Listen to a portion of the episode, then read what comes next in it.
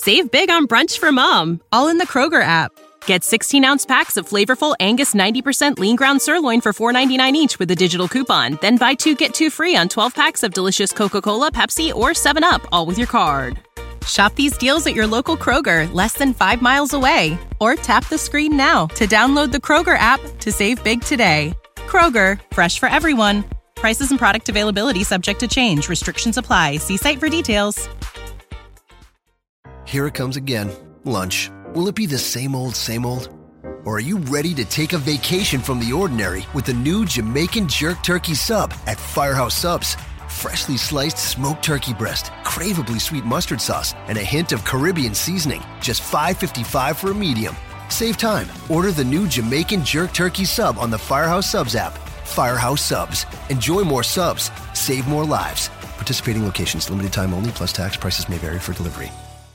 This podcast is a member of the Voices of Wrestling Podcasting Network. Visit voicesofwrestling.com to hear the rest of our great podcasts, as well as show reviews, columns, opinions, and updates across the world of wrestling.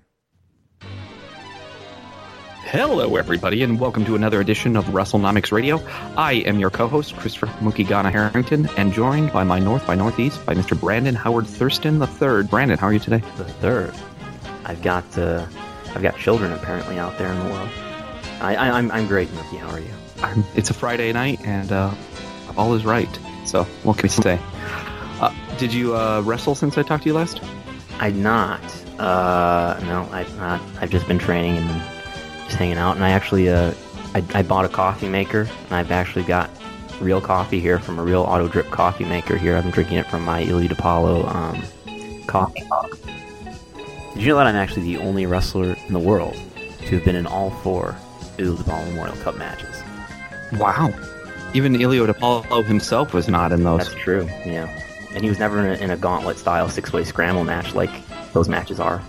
Hey, have you ever met the Destroyer? I shook his hand once. Uh, so I was wrestling on a show in, in Akron, which is like where he lives, which is not far from Buffalo, but it's like 45 minutes away from where I live, let's say. And there was like a, a Legends show that w- that was, uh, I think it was booked by Brian Knobbs was the boss, if you can imagine that.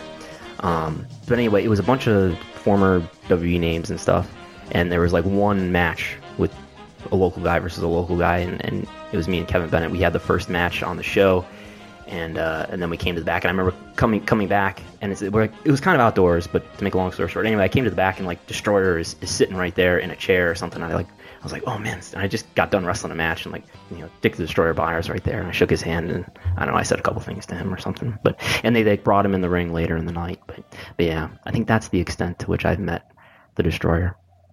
Okay, just curious. Have you know, you- he's. Have he's you ever met him? I don't think I have. I wish I had. Uh, he's a pretty cool guy from everything I've read and seen about him. Some great matches And, with uh, Mil Mascaras out there. You know, and the guy's 87, Yeah, so yeah. I mean, he's uh, and he, he used to do those tours of Japan to like bring over like the U.S. Amateur Wrestling Club, and they'd all put on destroyer masks when they went to Japan and stuff. Really? It's pretty awesome. Wow. Yeah, yeah, yeah, yeah, yeah. You know, he's a badass. And uh, my other favorite like destroyer story is I think it was the destroyer that the one time they like booked him for a tour of Australia and he couldn't go, so they just sent somebody else in a destroyer mask. Oh, right. so when you're looking at like old uh old uh results from like the 60s or the 70s it's like there's this one destroyer thing where they're just like other destroyer this guy was booked in new york but yeah hey, hey man make your money Yeah. in the days before the internet you can get away with that sort of thing but uh you know not so much now Not so much.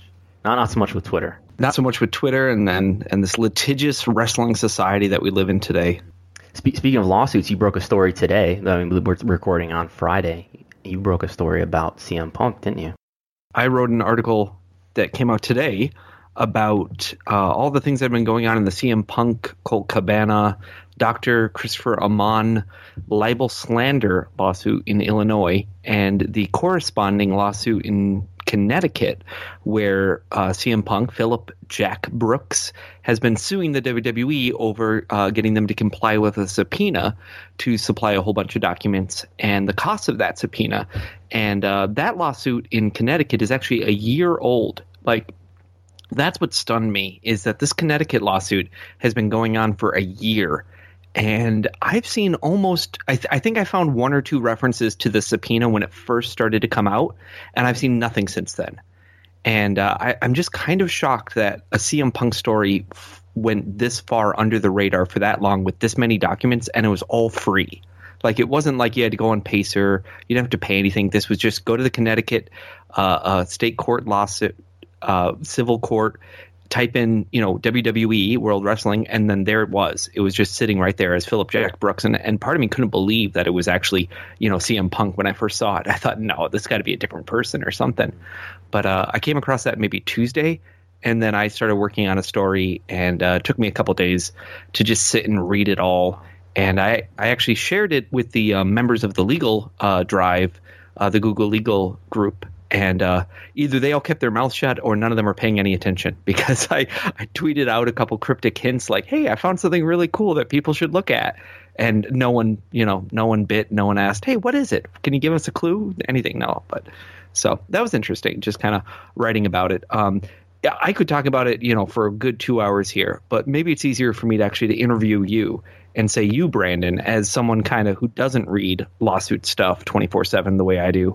What did you learn in this lawsuit uh, uh, discussion that I on this article I wrote on Fightful.com? Most memorably, I learned that at some point Kevin Owens uh, had some sort of discussion with with Dr. Chris Amann about whether or not all that stuff that CM Punk claimed, or at least some of it, whether it really happened. Because there, there's there's a, a some part in there, right, where he where he's making the argument about how this has really damaged him, and he's gonna, he has to pay more on his insurance premium for his was it malpractice insurance, and uh, yeah, yeah, he sa- he specifically says his Hallmark Specialty Insurance Company, his malpractice insurance has increased by sixty three percent, and his de- deductible quadrupled, right. and that all the other um, insurance rates he could get were also high or higher, right? From, from and so he felt yeah and so he felt this was directly related to the bad press He's, that came out of the anxiety, stress, and loss of sleep, a loss of weight and muscle mass. Uh, he, he, he it's something about like he doesn't expect to be have as good of a chance to be promoted within WWE, right, or to get other job opportunities elsewhere. Yeah, and then he specifically said there's a lack of trust in his ability as a physician by new WWE talent and he calls out that Kevin Steen, aka Kevin Owens, inquired whether Amann committed the acts or omissions contained in the statements published by Brooks and Colton. And so that was interesting because up until now, uh, we hadn't really seen any documents that said why exactly did Amann feel that he had the slander or that the the libel had injured him in some way, and that that you know was a harm that needed to be uh, addressed. So I found that really interesting. And the the rest of the piece goes into some depth about you know exactly what are all the defenses that Punk laid out. Which, if you think about it, libel is actually a very difficult thing to prove because you know there's so many things about free speech and um, uh, being e- eccentric in in um, you know hyperbole when you speak on a podcast and things of that nature, and even to the point of saying, well, sometimes we said doc, but we didn't say which doc. So how how can they infer that it's the doc that you think it is? And uh, basically, when WWE got sued to comply with this subpoena, then they went through this whole back and forth where basically they argued about the the scope of the subpoena and the cost of the subpoena, and they even got as as you know petty as basically saying, "Well, Punk's lawyer lives in California, so we're going to insist that he shows up in person every time we have a hearing to try and just kind of mess with him." Uh, and I'm sure they had their own reasons too. They argued that it's because these are complex topics and being on the phone is tough to talk to someone and and you know make decisions but eventually the court decided in December that they would have to split the costs of the subpoena 50-50 and what's important to remind people is that there is no lawsuit between WWE and Punk there is a lawsuit be- by Dr. Christopher Amann and Colt Cabana and CM Punk and as part of that lawsuit, a subpoena was issued to WWE, and to get them to comply with the subpoena, Punk sued WWE. And so the agreement basically was that there's a big burden for them to do all this collection of data to go through gigabytes and gigabytes of of emails and to look for documents and of course it's a very broad scope where it says you know we want everything that had to do with punk or with the podcast or with Dr. Amann or with personal files with us and you know it's very broad, and so it takes a lot of searching. And WWE, as a, a both a litigious company and also a very uh, risk averse company, doesn't want to reveal all this information publicly, and so they have to scrub it quite a lot, and they have to figure out what is under privilege, when is it under privilege, and so forth. They they had written an article on WWE that some people might remember, where they published some video showing you know, They- they hey, where's un- the lump on his back? video on YouTube, right? Of of I think it's CM Punk throughout the Royal Rumble. Is, is that what Yeah. it is? Where yeah, they're he's in his trunks or whatever, and they're looking for the lump that he says is on his back. And but I think his defense is well, it's under his his tights, it's under his gear. It's not, you know, it's not visible. It, it's interesting when you sit there and you read it all. Uh, so j- just to kind of finish the story, so they they subpoenaed him. Originally, WWF said it would cost somewhere between one hundred eighty thousand and four hundred thousand dollars approximately. And in the end, they came back with a bill for two hundred and forty thousand dollars and said, "Well, in December, the judge voted that you had to pay half of this, so you owe us one hundred twenty thousand dollars." And and Punk's defense came back and basically said, "We don't think that you really incurred two hundred and forty thousand dollars worth of costs involved in generating the data for my And, subpoena." and the data that they're, You might that have- they're trying to get here is is what a bunch of emails, video footage, and things like that, right? Yeah, I mean, they were asked for basically any documents or communications of uh, any kind that involved the podcast, the article, uh, decisions, agreements, or any undertaking that shows that they're paying for Amann's lawsuit, which is something that Punk has alleged on other interviews, but uh, there's no, th- there's not concrete proof of that at this time. And obtaining all that Um, stuff is going to cost two hundred forty thousand dollars. I, I feel I feel like if you gave me access to WWE's internal network, I could probably dig that stuff up in a week. Well, that's the idea is that they're saying that, you know, there's gigabytes and gigabytes of emails on these people's, on these 20 people that they basically identified and said, here's people in talent relations, here's people in the medical, here's Vince and Stephanie and Triple H and Vince's chief of staff, A name I'd never seen before, but uh, a guy I learned about named uh, Brad Blum, I think is his name. He's a U.S. Army guy who's like Vince's chief of staff. So kind of the, again, the Trump model in action here of take someone from the military, make him your chief of staff and, and get things done. Um, You had a, a, a tweet earlier today with a screenshot of from from some document. You can probably tell us what it was that had basically a listing of the size of everyone's mailbox, like Vince, how many gigabytes are are, are Yeah, in Vince McMahon's mailbox and Paul Levesque and things like that. That was interesting. Yeah, and so it just kind of shows you. And so basically, all those documents then have to be grabbed. They have to then be sorted and deduped, and then they they basically the way I believe it's done in electronic discovery is that you come up with certain terms and dates and people, and then you basically try to say, okay, are these the documents that would meet those criteria?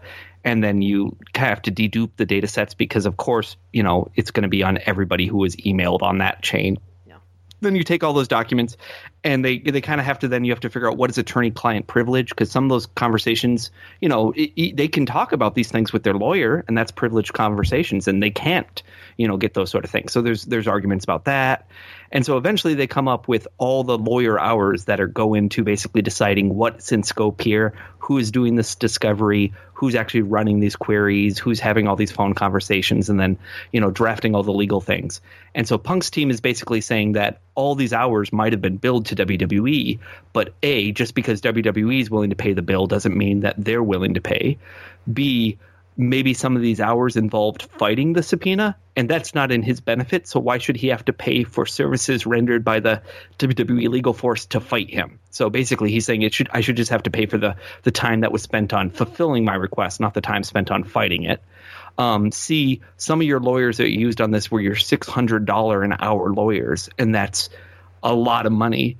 And during the time, their fees actually went up because usually you raise your fees between each um, fiscal year, you you kind of increase everybody's uh, uh, lawyer rates. So they're even saying, you know, some of these people went from 645 to 660, and so you have to argue about what is a reasonable lawyer fee. You know, someone else might say only $400 an hour is reasonable, and everything after that is is kind of you're not really getting much more for your bang for your buck, and that's not a reasonable fee to charge someone else. So they're arguing about it all, and W and and Punk's lawyers basically came back and said we're willing to pay a third of the amount that you started with, two forty, and we'll only pay half of that. So we'll pay forty thousand, and forty thousand dollars is in the range of what we could maybe get back in a civil action, versus one hundred and twenty thousand dollars might be more than the value of any winning a civil action period would be. So What is um, a civil it- action? Well, like in the uh, like one person suing another person, a civil action. You know, there's not a not a criminal like the state's not suing you. It's it's between two people. So, so um, is, is, this related to the question I asked you when you showed me this the other day? Was that so? They're saying that that Punk has to pay what, whatever it is, one hundred twenty thousand dollars, and and I asked you, well, if if it, it turns out that the court rules in in Punk's favor and in Cabana's favor, wouldn't WWE have to pay them back? And but no, no, WWE would never have to pay them back because WWE is complying with a subpoena. Mm. That is all that's going on here. Now, could Punk countersue Amann for the lawyer's fees? Okay. I don't know. That's that would be a question that one of our lawyer friends could answer. Mm-hmm. Um, it just doesn't possibly. seem fair that if they're they're the one who you know CM Punk and Cabana are the ones being sued. Why do they or why does Punk have to pay you know hundred thousand dollars, hundred twenty thousand dollars to defend? Because they created himself? Well, because he created an undue burden on another group to try and bolster his defense. Like I could sue WWE and say you have documents related to me. I need to have these things. They probably do. But WWE can come back and say you're a distraction to what my people have to do all day. And that the argument basically was the court said, no, this is a fair request, but we also agree that WWE shouldn't have to take the whole burden of this request because it's going to cost a lot of money and hours and time. So it, it's it's meeting in the middle. It's always possible, for instance, if Punk were to prove that WWE was secretly funding Amann's lawsuit, that maybe then he would have grounds to, you know, say sue for uh, re- getting some of the money back. And, and, and, but that that that's a big if. And we still don't know if this Scott Amann, who is the vice president of WWE's legal slash business affairs, we we don't know if he's related in any way to Dr. Chris Amann, do we? What gets even crazier is that his real name is C. That's, Scott Amann, the and the other guy is Christopher Amann, and so it's so confusing. And numerous people have asked me, "Are they brothers?" And I, I honestly have to say, I don't know. I do think it is highly likely that a very high legal up guy and a guy who has a very um, prominent position in the medical team are probably brothers. And, and it's a very uncommon last name yeah, it's not it's not Smith or or Jones or McMahon. Um, so it, it seems to me like it's likely they are related to each other.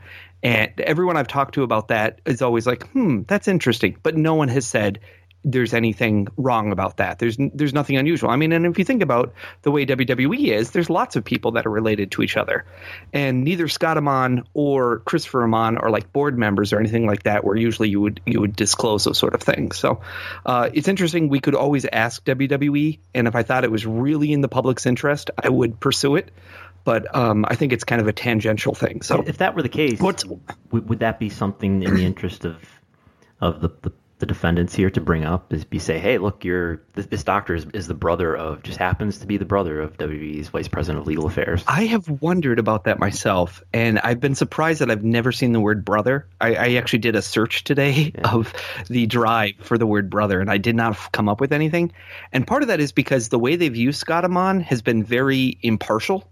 He has been used to give affidavits about the cost of things but he hasn't ever been, you know, being pulled in to testify that, you know, we thought this was wrong, we thought this was right, anything like that. He's been used very much as a legal affairs guy. Um, and so it, it, would be hard to say that anything he's done right now has been bias necessarily uh, beyond what WWE normally would say is fair or not fair to themselves. But it, it's just an interesting case. I suggest people read uh, all the documents. What's great is Illinois is terrible for filing documents, and so up until now we've had very few documents from the Illinois lawsuit. And luckily, some of the documents were filed as exhibits to the Connecticut lawsuit, and so we could actually read them, and uh, we can follow them in real time. So I'm hoping to find out more. I was very surprised when I looked today at the um, the Illinois lawsuit that uh, a new name had been added on. I don't know if you saw my tweet about this to the Illinois lawsuit uh, a person named Cliff. Oh. And uh, any guesses who Cliff is? Cliff Compton? It appears that it is Cliff Compton, but not under the name Cliff Compton, under his real name. Uh, that uh, gosh, I'd have to I'll have to click on the link again to see what it is. I think it starts with a T, and I googled it and I didn't find anything. And then somebody pointed out to me if you switch the I and the E on the uh, the name, suddenly what comes back is the trademark for the name Cliff Compton, the Wikipedia for Cliff Compton, like all these different things. So it's pretty clear that it's probably Cliff Compton, and it's not clear why he's being brought into this case. So I don't know and if it, it's common. Clifford Compton. Well, that's what it says on Wikipedia, but I don't think it is.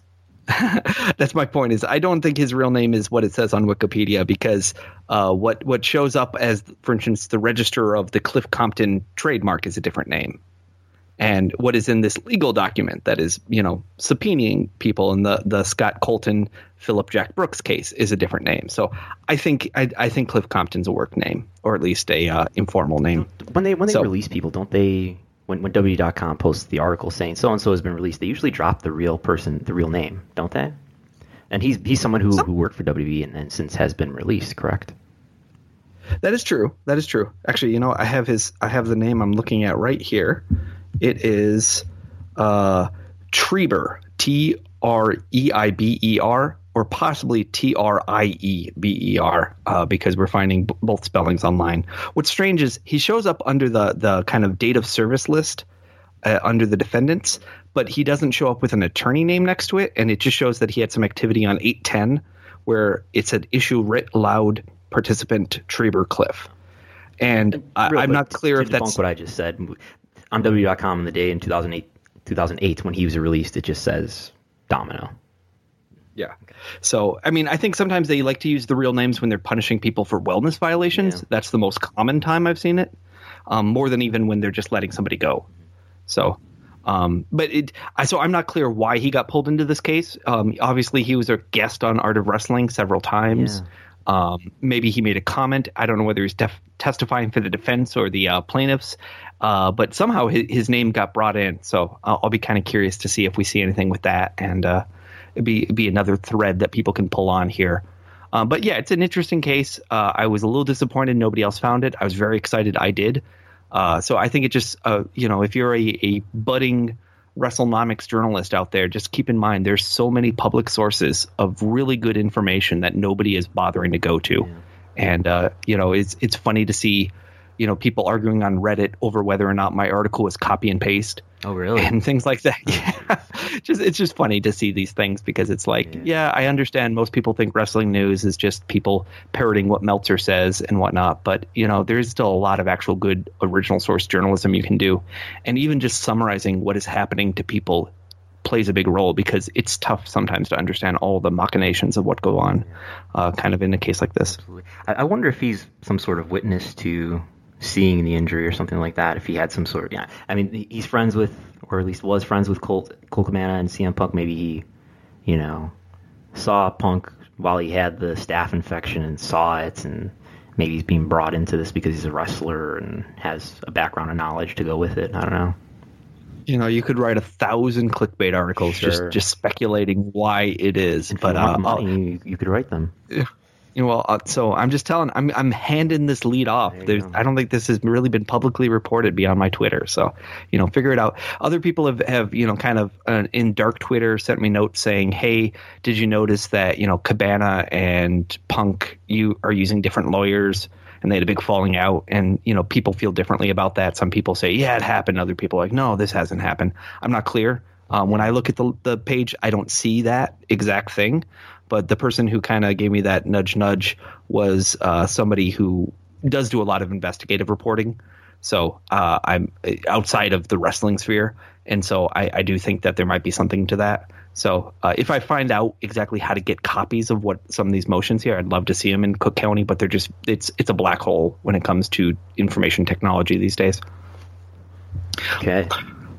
Let's talk about a different subject. What do you want to uh, hit on here? You've, you've you've created quite the document here that our, our Patreon supporters can obviously check out. It's 15 pages this month, 15 and by month I mean week.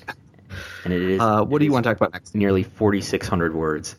Um, well, WrestleMania, or not WrestleMania, SummerSlam weekend is this weekend, and we just learned that New, the New York Post broke the story exclusively. They, if you want to talk about investigative reporting, here we go.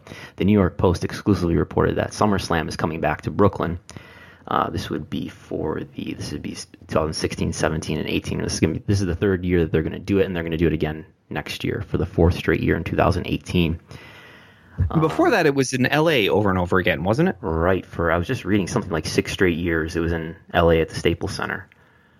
and and it, it's been interesting because in the past you know, the idea was we'll go out to LA and we can get a bunch of celebrities to sit ringside at SummerSlam. And, you know, everyone loves it because it's, you know, it's LA in the summer and it's, it's a cool thing and it makes us seem like a big time deal. And then they decided to go to New York because they got this great deal with Barclays and it was a lot of press. And I will say, I do feel like they do get more press, especially like New York Times articles, whenever they come to town for a big event. And uh, the, the New York Times profile on Jinder today I do wonder if that would have happened if they weren't in fact having an event this weekend for SummerSlam. Yeah, that's a good point. Um, but they're so this year as well as next year they're doing four straight days at Barclays Center.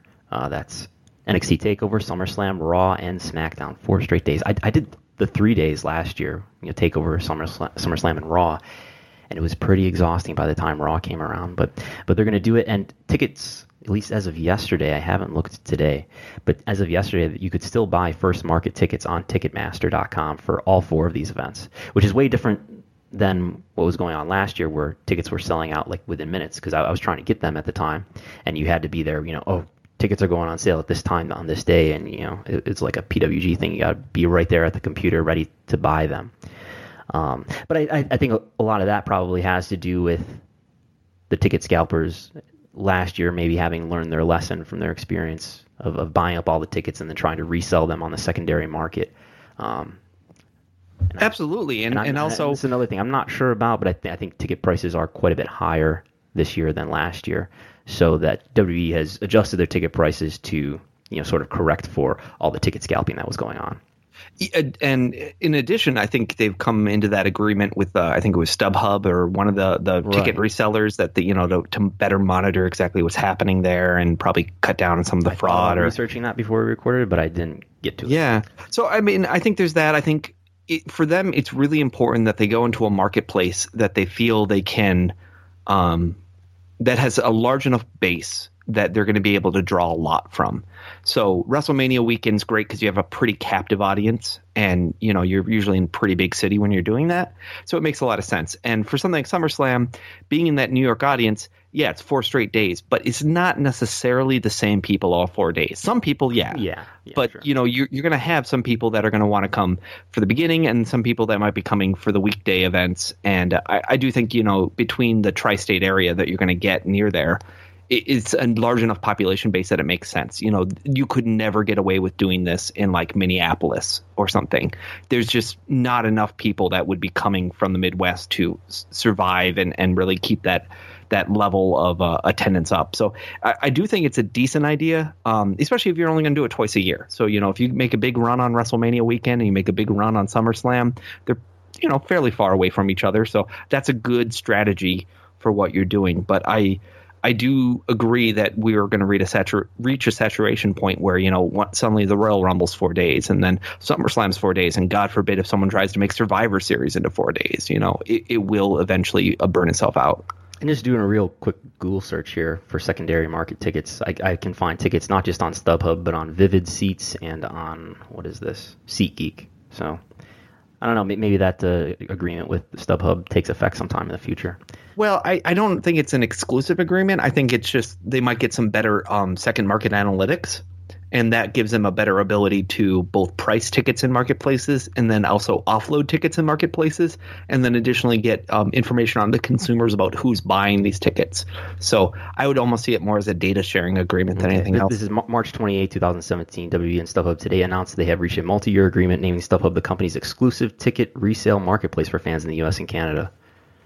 Oh, well, there you go. Well, I mean, I don't think there's anything that stops other people from selling their tickets on other places, though. I, I think it just it's something to do with the way that the the the service. Because I, I asked p- other people about this too. I remember at the time because they were saying, you know, NFL has a similar deal, and what what I was led to believe is it has a lot to do with data analytics and then the ability to possibly resell tickets when you know marketplaces aren't going so great. So, but what is what is the meaning of exclusive in that sentence? Then I have no idea in the same it's it's for entertainment purposes only. I see. Um, so reading this, just a, a, few thoughts came to mind. You know, they they were at Staples Center for six years, and now they're going to be at uh, Barclays Center for four years. Um, and you think about when they talk about oh what's going to be the next WrestleMania city and then oh they announce oh New Orleans is going to be the next WrestleMania city and they have the newspaper article comes out and the mayor of New Orleans or whatever it is will say wow it's going to be great they're going to bring in all this money to our local economy and it's sort of the same thing in reading this New York Post article about uh, not the mayor of New York City, but you got the Bar- Barclays Center. Someone, some office guy from the Barclays Center is, you know, talking about what a, what a great deal it is, and you've got WWE coming in here, and they do all these things with the community, and they're they're talking about all the things that WWE does with, with the Boys and Girls Club, and they go to schools and they visit hospitals and things like that. So when I think of what are the biggest pay per views for WWE, it's WrestleMania, SummerSlam, and Royal Rumble. So why isn't Royal Rumble got the same sort of deal where they, you know, do this in every city. And I guess this this is based on the the, the thought that well, w- what's in it for WWE to keep going back to the same city again and again? And you kind of mentioned it. Well, maybe it gives them better access to to media outlets like the New York Times and things like that. But Plus- what, plus, what, what are they getting? Are they get are they getting a lower are they getting a, a, a better deal on Barclays Center, or are they actually getting paid something to stay in, in Barclays Center? I'm sure that it's a deal where they can lock down the costs. You know, for if you if you're willing to book a building for three four years, I'm sure you can lock down the cost versus what it would cost if you were booking it the same year. So, So- a, a lower rental or lease fee, or however they would work. Yeah, yeah. I'm, I'm, I think the opportunity cost would be much higher for them if they still decided to go to the same place, but they didn't book it a year in advance. Secondly, I don't think you can underestimate how important it is that WWE is based in Stamford and we're in New York here. Hmm. They're not that far from each other. And so, you know, it's Vince's backyard. And so I think there's an element of that very much too, where um, it's much easier to uh, uh, both connect it to what's happening in WWE. You know, it's a shorter drive for for some of these executives or whatnot, but also, you know, think about if you're trying to wine and dine exec, um, you know, investors or the press or whatnot. New York is much more in their ballywick than probably LA ever was. So I imagine it's much easier for them to, you know, kind of try and, and hobnob with the people that they're trying to impress, especially as they continue to grow as a business and be treated more and more like a, a giant media company uh, in New York than it is in other places. I know when my company in um, in Denmark wants to impress people, we we hold a capital markets days in New York a lot. So it's not uncommon to try and you know kind of impress your investors in that market player area. So I wouldn't be surprised if that's a little bit of it too. Is just the idea that they're kind of in the backyard of WWE headquarters, and so it makes it easier for everything from the production people to the, uh, you know, the back office staff. So there, there's probably some of it there. I, I don't know if it's something where you can always look at it and say, here's the 100 strategic reasons that they do this this way, as much as oftentimes it has to do with the guys that are in charge of booking live events and who they like and why they like it. So, you know, why did they go to UAE? Well, the guy that they hired to run their live events business used to manage the arena for UAE. What do you know? They started going there right after he got hired. That's why I was convinced they're going to have WrestleMania in Minneapolis because you know what? That guy left WWE and went to go work for the Minneapolis Viking Stadium. So it, a lot of times it just has to do with the whims and the whimsy of the people that book these events and who they like and why they like them. And I don't always know if it's a 100% economic decision as much as it is all the other factors that go into kind of those relationship building over time. I would think if it's so advantageous for them to do this, SummerSlam in New York, WrestleMania, where, wherever it is, why wouldn't it be advantageous to do the same thing with the Royal Rumble to develop a relationship with a venue or a city, and get discounts on the on the venue or whatever, and, and so your event becomes more profitable, and then you're running. Well, they did run for last WrestleMania, which was in San Antonio. Didn't they run? They did at least three straight days, didn't they? Yeah, and, and they've done that for Royal Rumble in the past where they would do NXT spot show stuff. And then, like, Well, the winners of that. a repeat city. Yeah, I, you know, I'm sure there's there's advantages and disadvantages, and some of it might just be that they feel that they're still in the shadow of WrestleMania. Some of it is that they Just might so not have, close, January to March slash April. Yeah. Yeah, some of it might be that they just don't have the infrastructure built out to get this kind of bidding process going.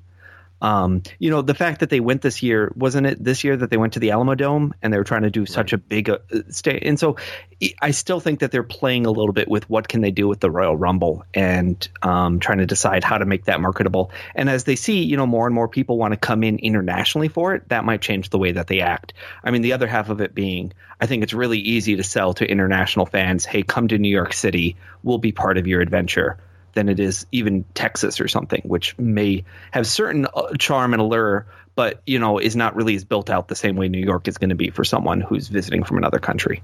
Mm-hmm. But uh, you know, I would love if if if uh, they found more places. I, I still think they're just playing with the formulas, to be honest. And so someone asked me on Twitter after millions. This is my friend uh, Andrew Mullen. Uh, after the millions upon millions of dollars in renovations at MSG, uh, you know, wh- why can't they do a pay per view at MSG? Why do they continue to do this at, at the Barclays Center?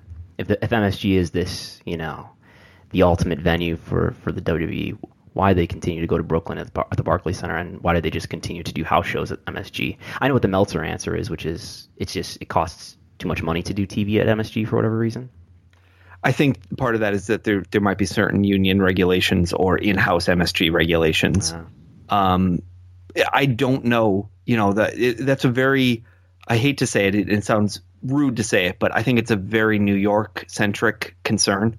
I don't think anywhere else in the country really cares whether they're at MSG or Barclays because they're both big uh, modern arenas. And I think a lot of it has to do with the modernism in terms of how easy is it for our production people to get in? How easy it for, is it for the wrestlers to get in? How easy is it for us to book the building and work with the staff and get the box seats and do all the stuff?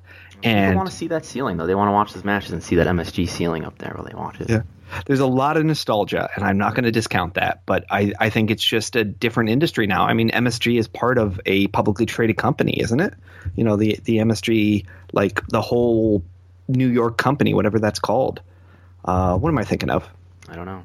Yeah, yeah. It's a, it's a uh, it's an American sports and holding company that's based there. So it's it's the Nasdaq MSG is the name of it. It's the Madison wow. Square Garden Company. So I think a lot of it would have to do with you know how does MSG as a company work, and you know how does Barclays work, and what's the difference between you know the ownership structures and the deals that they're offering. So I, I think there's there's a lot of nostalgia that people have that isn't necessarily um, overlaid with the financial. Um, whims of what actually has to happen behind the scenes.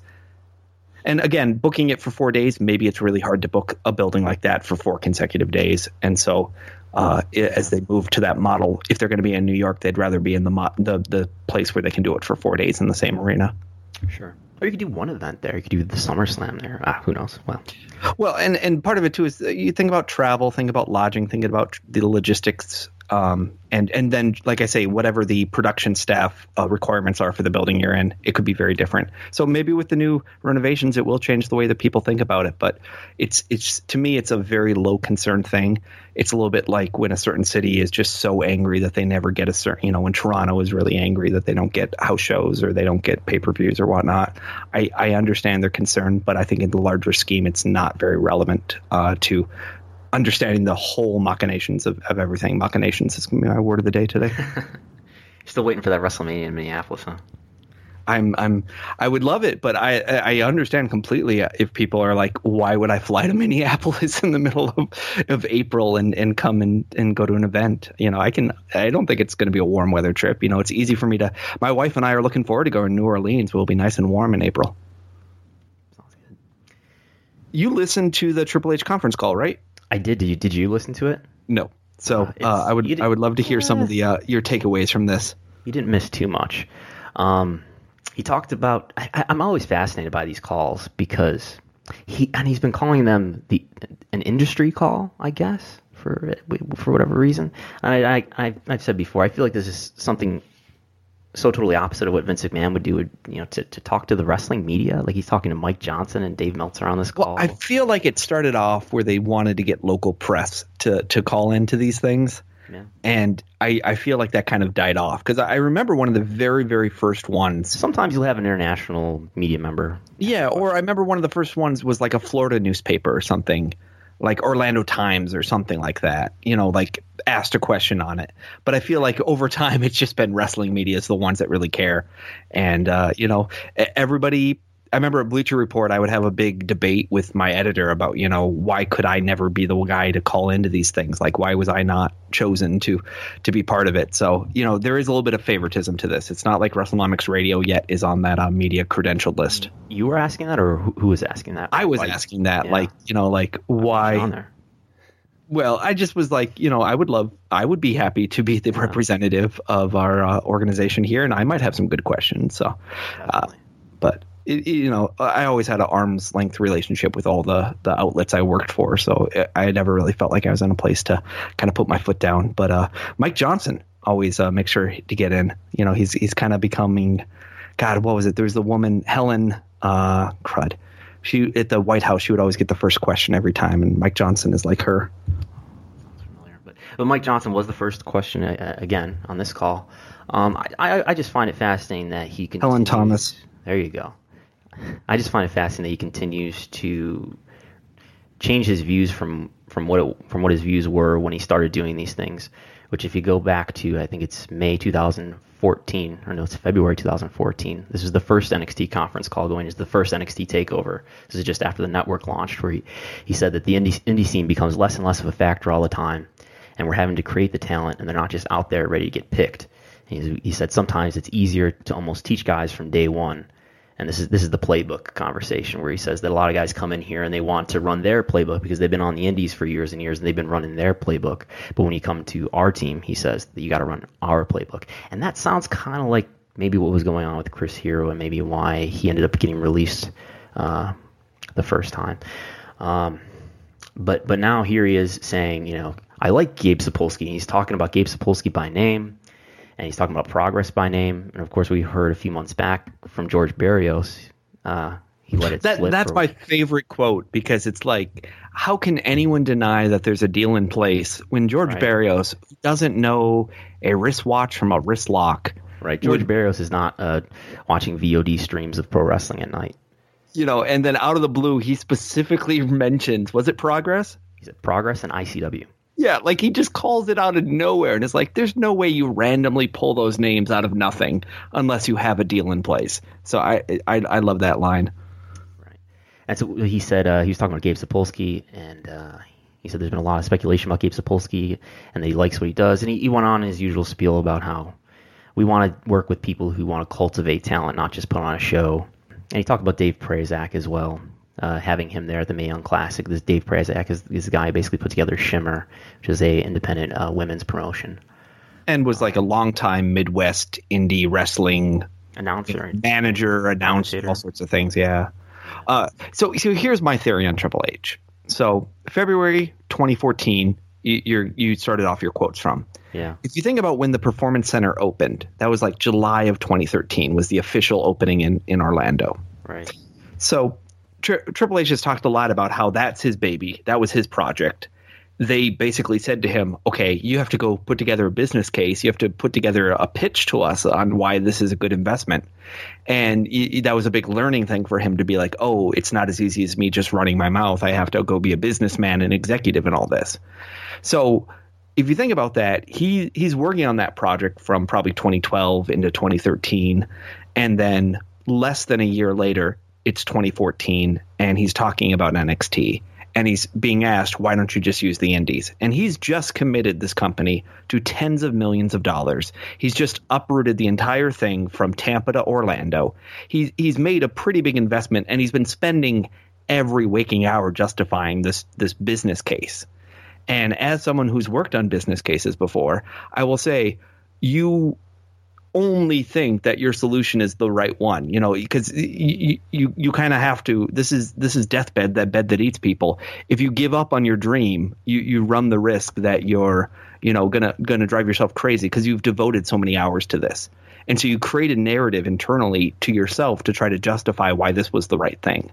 So at the time i think he would have been a little hypocritical in the view of what he'd been pitching everyone if he just said the indies are good enough because he had just invested all this time and money and effort to kind of say we have to do this ourselves.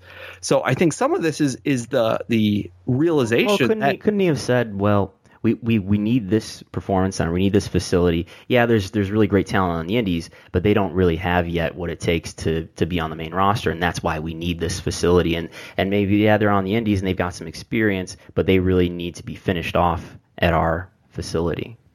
That sounds like a, a very seasoned executive speech that Triple H was not ready to give in 2014. You know, and and so I think after three years, when they see both the development curve being much slower than they expected, and, and that's basically his excuse whenever somebody asks him about, you know, why is Finn Balor, why is Nakamura still in NXT? Well, they're learning how to do entrances or whatever it is. Well, I mean, he. I think there's also the idea that they're seasoning the people around them, but uh, oh, yeah. you know, sure. you know, Nakamura. I don't think anyone doubted. You know, really needed the extra seasoning.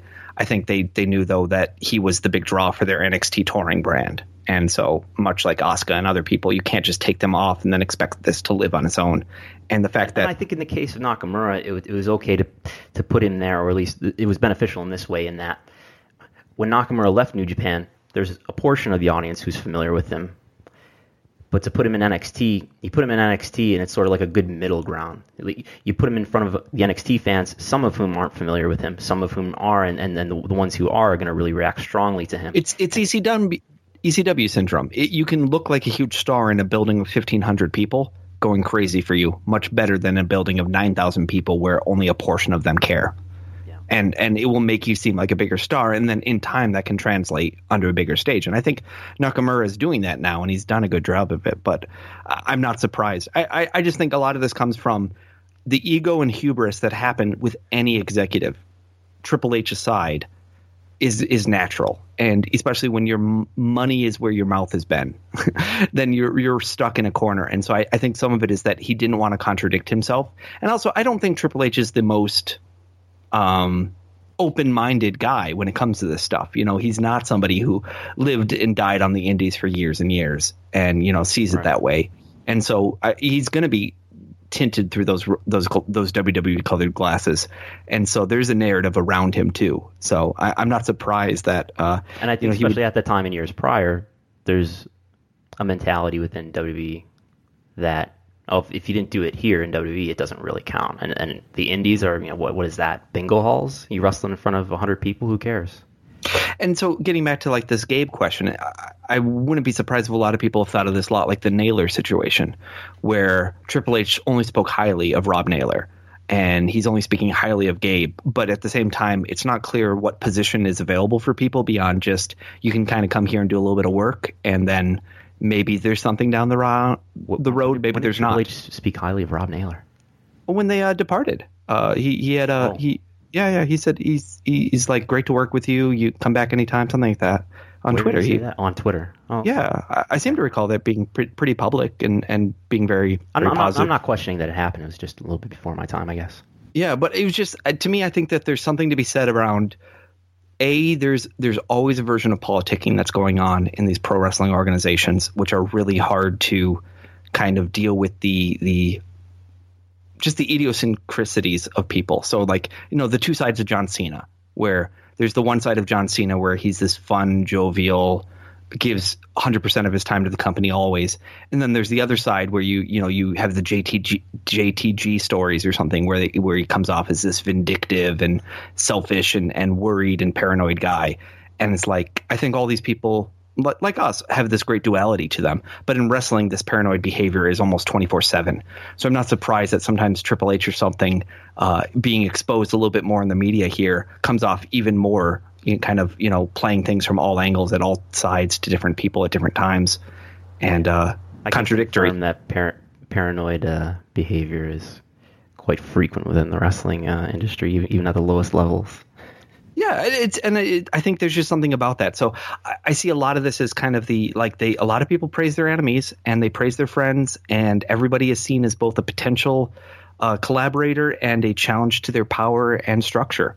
And so the people that do you know that get the highest up in the company have either a protector, but then they also you know they they they only surround themselves with people that aren't going to eclipse them in some ways.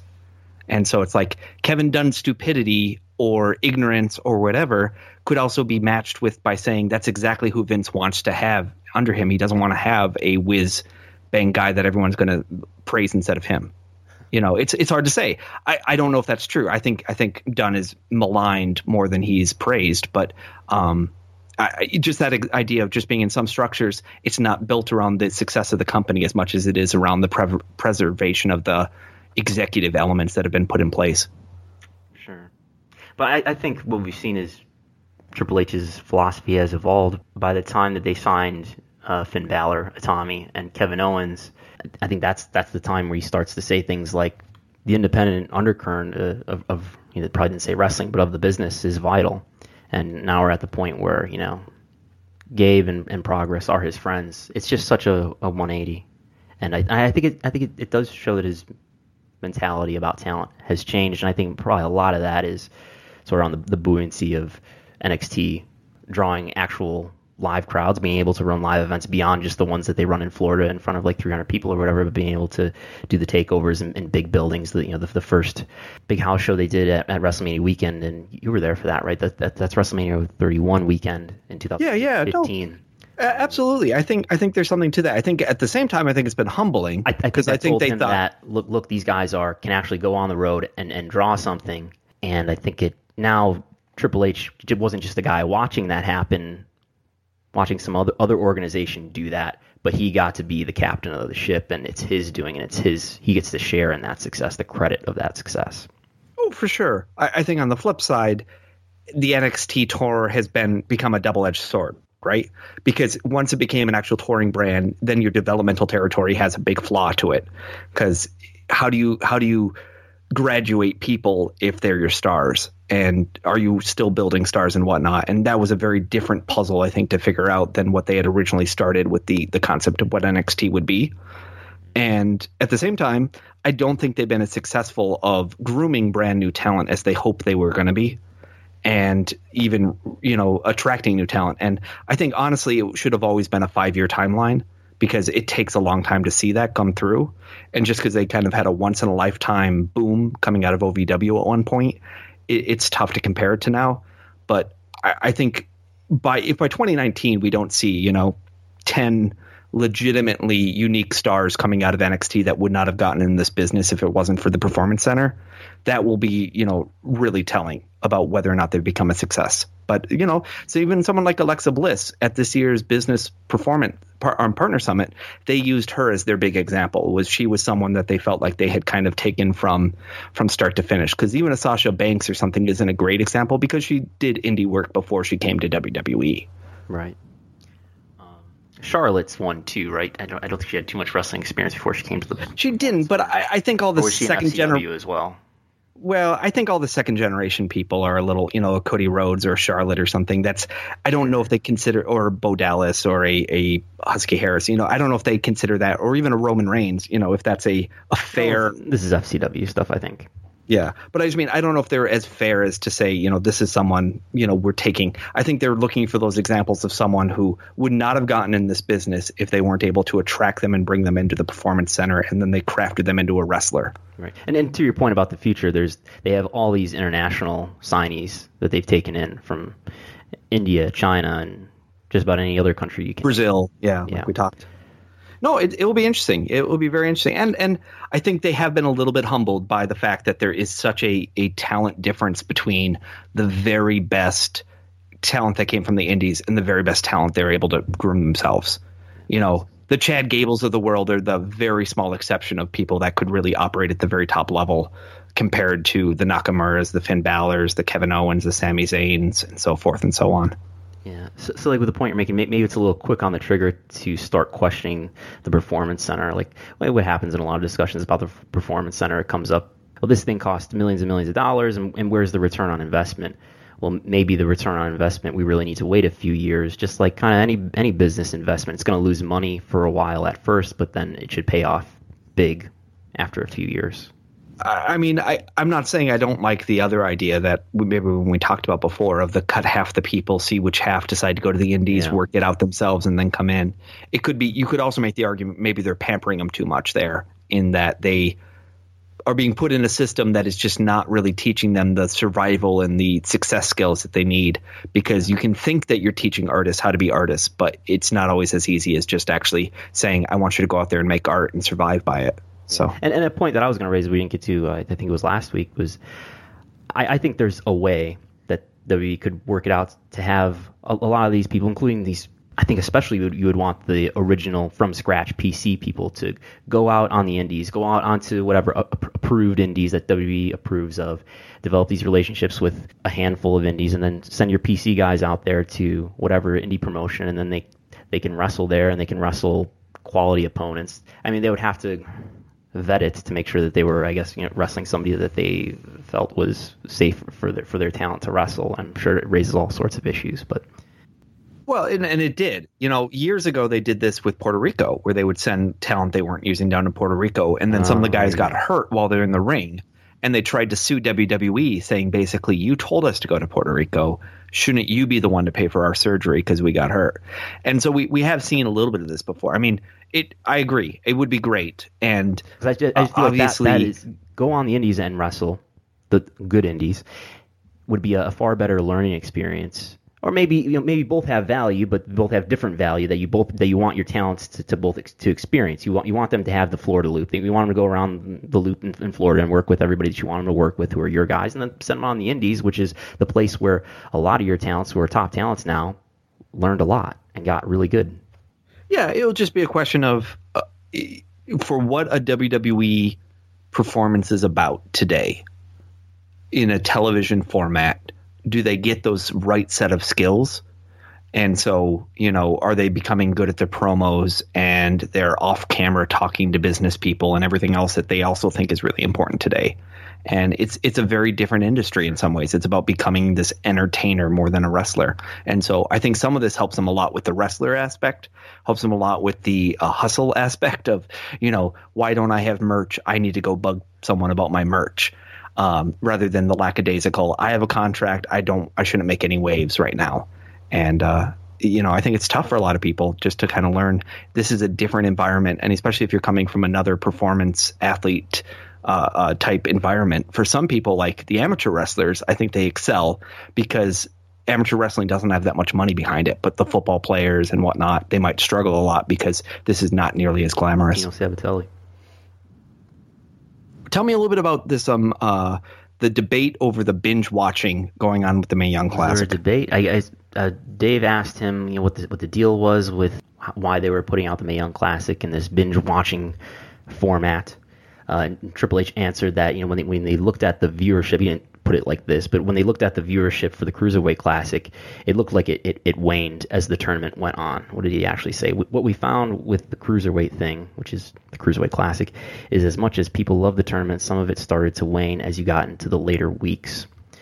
So, and what I take from that, and I try to corroborate by looking at some Google Trends, is that it looks like interest waned in the middle, which I think reflects my own viewing of the tournament. Like I watched Bracketology and I loved it. I thought it was great. I think I might have watched the first couple rounds or something, or the first couple shows of the first round, and then I. I don't think I don't know that I watched it all like the semifinals and stuff like that, but I definitely watched the final. And, and when you look at Google Trends, the biggest spike is around the final, and there's some smaller spikes, like the number two, and number three spikes are early on, and then there's some stuff in the middle, but it's lower than the rest. And and I just by debate, I mean a lot of people were saying you have the show in the can. You know when your finale is going to be, and the reason your finale is on that date is because you have to fly all these people back for it. So you've already bought plane tickets, you've already arranged a lot of people's schedules, but yet you're waiting till three weeks out, and then you're binging the show rather than you actually had eight weeks. You could have get done one a week. Why not do that? And Triple H's answer is basically we're trying an experiment. We think that people would rather have three weeks of interest in something and choose to consume as much content as we're do- running a tournament for three weeks then say a tournament is eight weeks and then realize that people are kind of engaged in the beginning and they lose interest and they come back at the end. So I, I think it's a neat experiment. I think I like that answer because it, it suggests a real um, intentionality to what they're doing and looking at some data and analytics and kind of I, I processing what they've the, learned. The thought is if as a they streaming put it service? out eight weeks in advance, you wouldn't be as hyped up about it as if if they put it out four weeks in advance, so you've consumed it all in a smaller amount of time, and then that's probably going to generate some conversation, at least on the internet, for that's worth. And it's going to get. I think that's what he says here. It's going to get people excited. and I I agree though. I feel like it's too much content. You know, four hours is a lot to get through. I think, you know, just three hours in a week would probably be my limit. So four hours is a lot for me to devote to a women's tournament, and I'll be very interested to see uh, whether or not that that holds my interest for that much. Um, and I don't mean that as as a derogatory thing towards women as much as just any kind of tournament. You would have to have something really exciting for me to be devoting that much time in that short period to. and be it a Dune miniseries or Game of Thrones or you know some other um the history of math. You know, it's just tough for me to to consume that much information in a short period. But uh, I think it's cool. And I mean, when I read, I just read an interview with the head of Netflix, and one of the things he talked about was he found that people like to binge watch television shows, but you know what they watch as soon as they finish a, a television movie. show? a movie. And so his whole point was that there's such a difference between the way that people seem to consume movies versus television shows that movies in some cases are like palate cleansers for people. And while television shows still actually represent the majority of the the viewing that people are doing on Netflix, these movies help break them up. Like people don't like to go TV show to TV show. And so I- it's just kind of interesting to say these are observations that streaming services are making and they're tailoring the way that they develop content, they suggest content, they program content according to it. So uh, love it or hate it, I like the fact that WWE is is going out on the limb and trying to adapt to be a streaming service and see how this do an experiment with intentionality. And it's a low stakes thing to me, so I think it's a great this, idea. This is four weeks of TV, as it were, that you're going to get to watch in one week before the final. Not as opposed to what I may have said uh, earlier. So it, it will be it will be interesting to see how it all works. Um, and and of course, I think watching the Google trends will be kind of neat to maybe do a comparison to say here's what CWC looked like from week one, two, three, four, five, six, seven, eight, and here's what Mae Young looked like for these weeks, and uh, see what trends we see. I think you might have a your makings of an article there that uh, we've now publicly displayed. So any other aspiring wrestlemetricians, I'm going to edit this right out of our final recording. Um, any other big uh, quotes from the uh, the the the media Uh, call? I think that's it. Yeah. Triple H also did. I don't know if we want to talk about New Japan first, but Triple H also did a, an interview with CBS Sports that just dropped just before we started recording, where it looks like they, they try to ask him some questions about New Japan, but he didn't really get into too much substance. I guess so. His response to a question about what's the number two promotion uh, in pro wrestling, and uh, he said it, basically he said it's NXT, and uh, talking about New Japan, he's, he's putting over guys that he has now, like Kyle O'Reilly and Aleister Black and, and Nakamura, basically saying that you know the reason why those guys are here is because they can do things that nobody else can do. It's not about the style of, of New Japan or anything like that. And uh, I guess this is the quote that he said towards the end of that article for CBS Sports. Um, he said, "I can look at 20 other people in that same organization." He's referring to New Japan or in many of those places and think I don't really care about them. It's not because they're not great. It's just they don't bring the game to the table. Nakamura does, Kyle O'Reilly does, Aleister Black does, Drew McIntyre does. So it's I don't know. It's a very corporate expected answer.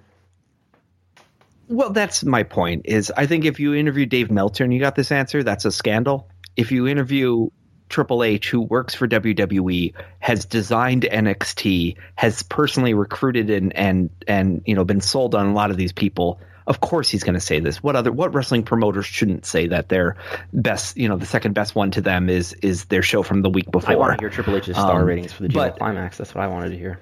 But and that's the other thing is I don't think he's ever really been a giant fan of Japanese wrestling. I think a Daniel Bryan or something who's always had much more of a streak of being honest, or even a Chris Jericho, who you could argue has been a pretty good company man a lot of the time. He would probably have a much more um, nuanced take on what he thinks is happening is the difference between those those formats and, and types.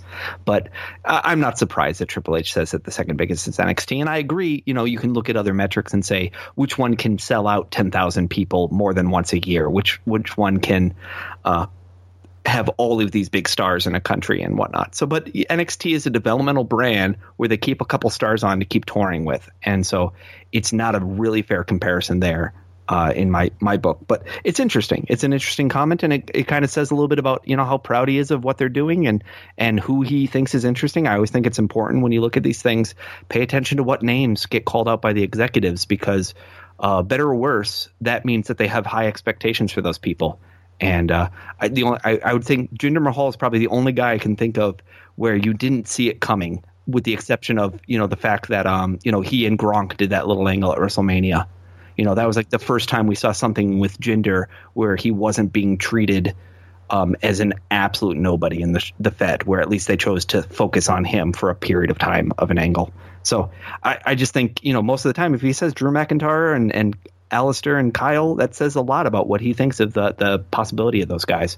It'll be interesting to see if they uh, live up to And it. And by the time most people listen to this, we might have Adam Cole in NXT as well. Going to move on to Daniel Bryan. Yeah, let's talk about Daniel Bryan's interview. Um, he did. There was first there was an interview with the Bellas. Um, what's what service was the Bellas interview with? A new podcast called From the Top Rope, I believe, where they interviewed both both Nikki Okay, and Brie were and then- interviewed over the phone at the same time. and then later Daniel Bryan's on the Edge and Christian podcast, and I was actually listening to that right when you called me, um, where he was talking about you know kind of people in WWE that were underutilized. But uh, a little bit earlier, he was on the Edge and Christian one talking about some other wrestlers. So first, what the Bellas said about Daniel Bryan, since we can't go show without talking about Daniel Bryan's brain. Well, things aren't looking good for you in your, your prediction here, which was just just to remind everybody, you you think Daniel Bryan's never going to wrestle again? I said that WWE would make him a big money offer, and that he would he would double down he with them. stay being a non-wrestling talent. Yes, and yes, it is looking very poor for that, and it's looking very poor for my other prediction that CM Punk will settle and come back to WWE. So right now, Chris Harrington, So, so known liar. Uh, his, his wife, says that he, he he told Brian, you know, you have a, you have a daughter, but if the doctors give you the go, go ahead. And she, she said that um, she really loves to wrestle, and then if somebody told told her that she couldn't wrestle anymore, you know, she'd be really upset, and she can understand where she, where he's coming from. So that was, I believe, yesterday that came out. Well, and and she she would only be you know. They, they walked away from WWE. I think people always forget that that like they signed, they were with the company, they left WWE and kind of tried to yeah, and tried to go out on their own. Kind of discovered there wasn't a big world out there interested in these twins, and then came back and discovered a much bigger world that was interested in them with wrestling, and his passion would you know conservatively is logarithmically larger than hers in for wrestling. You know, somebody who's dedicated their life around it. And um, so it's not surprising to say, you know, if she a little bit understands his passion, that he is so passionate about it, and nothing kind of stirs your passion up more than when you can't do something, right? You get so burnt out when you're doing it all the time, but then when you take it away for a while, you're, that's all you can think about, and you're obsessive, and and you know you're around it. And people even talking about, you know, Daniel Bryan didn't want to go to those retirement shows that they booked for him because he didn't like being that close to wrestling, but not Daniel being Bryan able to do it. Night at I think And it was so- MSG and or something like that. See, that's why they can't run on MSG is because uh, it, it it messes with people's minds. But he's doing a hyperbolic, Hyperbaric i- oxygen, oxygen? chamber. uh, hyperbolic, yeah, hyperbaric, oxygen oxygen, chamber. Forty treatments. and he's done, yeah, and and they were saying that's probably even just since like Right. April. So if you think about that, that's that's a lot per, you know, several times a week almost. Um, and looking for research that says he's going to be okay to wrestle. I still have yet to hear about any actual medical clearance about exactly how New Japan decides that somebody doesn't have a concussion or is is capable of wrestling. Um, and as you know, some people, uh, even Dave on the board today, people were talking about it, and Dr. Maroon, and kind of painting out these conspiracy theories. And Dave just wrote, maybe Joseph Maroon is just a doctor who doesn't think he should wrestle because he's a doctor and doesn't think he should wrestle. And like, it's not, it's not so much a giant conspiracy theory as that in his medical opinion, based on the information he had, that was what he came to. And yeah, maybe he's unlikely to change his mind, but that's just what a, a doctor's going to decide. You know, when he went and saw all these doctors, several of them didn't think he should wrestle. Then he found others that did. So it's it's going to be a um, it's of course not a binary thing, uh, and he obviously has has not decided to be done with this. He has not moved on to a different passion in his life that is all consuming. It appears like. And so Brian himself was on the Edge and Christian podcast, uh, which I believe dropped today, and made it pretty clear. He, he said, I'm, "I'm contemplating getting back into wrestling, and I don't think that's a real secret." Uh, That pretty much seals what everybody expected anyway. Well, and, and then and the people he then compared talking about guys that stay in wrestling. Yeah. He's like, look at Terry Funk, look at Jerry Lawler, look at uh, Tenryu, and was just talking about how you know Terry Funk found a way to do a match with Jerry Lawler. Um, uh, two years ago, where he threw the fireball. Yeah, and I, I was actually tweeting about that um, earlier this week. So Brian must be secretly watching my my uh, my Twitter. Um, no, I don't believe Remember that when for he dropped second. that factoid But uh, on talking smack about um, oh, that's right. the, the wrestlers who wrestle the most matches in a year are the ones who get hurt the next year often. Yeah. Yes, He's a- he's a there was that one there clearly. too.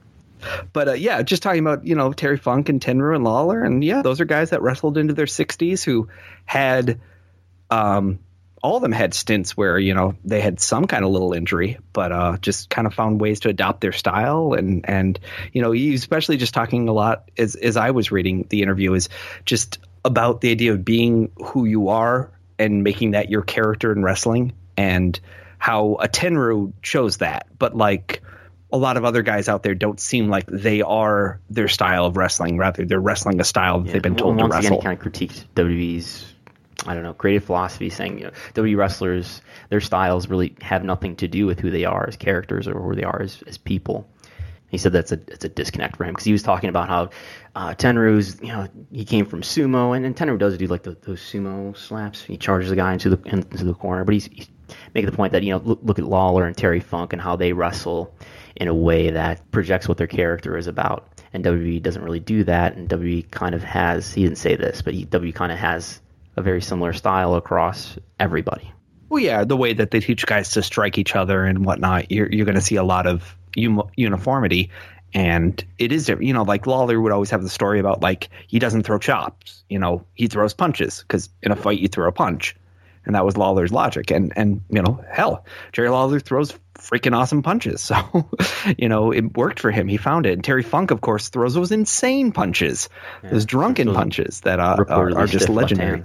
Yeah, but uh, you know, and I thought it was interesting. Daniel talking about uh, Zack Sabre Jr. Obviously, somebody he would have seen during the Cruiserweight Classic, but uh, just really praising him. It sounded yeah, like in the interview. Saying he's watching the G1 and uh, seeing things that Zack Sabre Jr. did. I think they they wrestled each other at, at some point almost 10 years ago when Zack Sabre Jr. was very young and still, you know, budding in his career. But uh, he talked about how, how he wants, to, if he goes back to the ring, he wants to have a, a safer style. And he's thinking about what that what that is, and that's why he brought up Terry Funk and, and Jerry Lawler. But uh, he was watching Zack Sabre Jr. and seeing some of the mat wrestling based things that he did and sort of saying, oh my God, he's doing things that I wanted to do, but better. They had two matches, in fact. They uh, wrestled in they wrestled on March 2nd, 2008, in a best two out of three falls match in uh, wrestling in Coventry uh, in the UK. And then a few days, I'm sorry, a year later, March 7th, 2009, at WXW in the 16 karat gold tournament quarterfinals. They wrestled. So uh, they, they did have two sabbatical matches. from WWE, right? At least the latter one. Yeah, 2009 would have been. Yeah, yeah. But um, no, that's that's a great uh, e- example of uh, just I, I, think Brian is someone who is is funny because he's always so passionate about wrestling, and if anything, he seems to kind of go thing to thing. Because I remember a couple years ago, it was all about CMLL and how excited he was about CMLL, and now it's like the G1's over, so he's so excited about the G1, and so. Uh, yeah, he, he's prone to excitement over whatever is the hot thing at the time. Ospreay in, and, uh, uh, in, in Australia, which uh, have you heard about that? Will Ospreay's he's saying he's going to move to Australia and he wants to, you know, build the independent scene in Australia and give him some buzz and stuff like that. And and Brian's aware of that, and you know, he's somebody who obviously pays attention to the business and what's going on. It's fascinating when you think about it because a couple years ago, I think we would have really thought that it would be the death of the indies. You know, just with the the as as wrestling became less popular uh, overall, as uh, uh, television and media kind of becomes even more expansive and accessible and cheap and just as less and less you know federations were out there as mega mega places that you could could make money. And so there's less of these kind of secondary stars that were kind of like holding up the indie scene. Um, I, I, don't know if i would have guessed in 2008 2009 that wrestling would on the indie scene would have developed in the direction it did. And so it's kind of fascinating that guys kind of think they can revive places like australia at this point in time and um, I, I, think it's great that you know they're encouraged and excited by that. We'll be curious to see if we see the boon of wrestling schools the way we did, you know, 10, 15 years ago, where you know there was wrestling schools in every little city by anybody, including lots of people that never really made it out of their town. So uh, it'll be it'll be fascinating to see kind of what that development looks like. And I know that there's you know guys in WWE who have now kind of figured out, hey, we can open up a wrestling school and still be a WWE contracted wrestler. And so, you know, I think Heath Slater just did that. And, um, you know, Rollins did it. You know, Mr. Hughes, of all people, you know, kind of opened up the school and, and pumped out some talent. The Dudleys did, you know, the Booker T, you know, there's a lot of these people that have been doing that. So it's kind of interesting to see the next generation kind of coming through now of uh, talent that is being trained by the the other talent, and we'll just see what it looks like. And hey, I'm I'm all for having more forms of wrestling and you know maybe even more regional stuff happening. So it's exciting on that front for sure. Um, Jinder Mahal in the New York Times. You told me you you tweeted me this today, and literally my jaw was agape. I, I couldn't believe that you that there was seriously a Jinder Mahal. Like he has gotten more than any champion I can think of in the last ten years. He has gotten more buzz, even compared to CM Punk. CM Punk got a lot of stuff, but rarely was it in the mainstream. You know, it was the Rolling Stone versus the New York Times. Yeah, or ESPN. And so I, I've been really impressed at how much press they've been able to get out of Jinder Mahal. And it's clear that, you know, he's working closely with the marketing department in WWE and they are going out of their way to try to sell this story to everyone from the Times of India to the New so York Times. You read this, right? It's a it's a profile by the New York Times. It looks like they, they went to some events, right? And they even talked to some fans. They they talked to Jinder Mahal himself, of course. They talked to Triple H, Stephanie, and Michelle Wilson. I, th- I think that's everyone, isn't it? Yeah, yeah. And uh, Michelle Wilson had a quote where she said, "I'm the chief's, the company's chief revenue and marketing officer, and we hope to return to India for at least one event this year." And she said, "There's about 60 million viewers in India that watch WWE programming every really? week, and that number."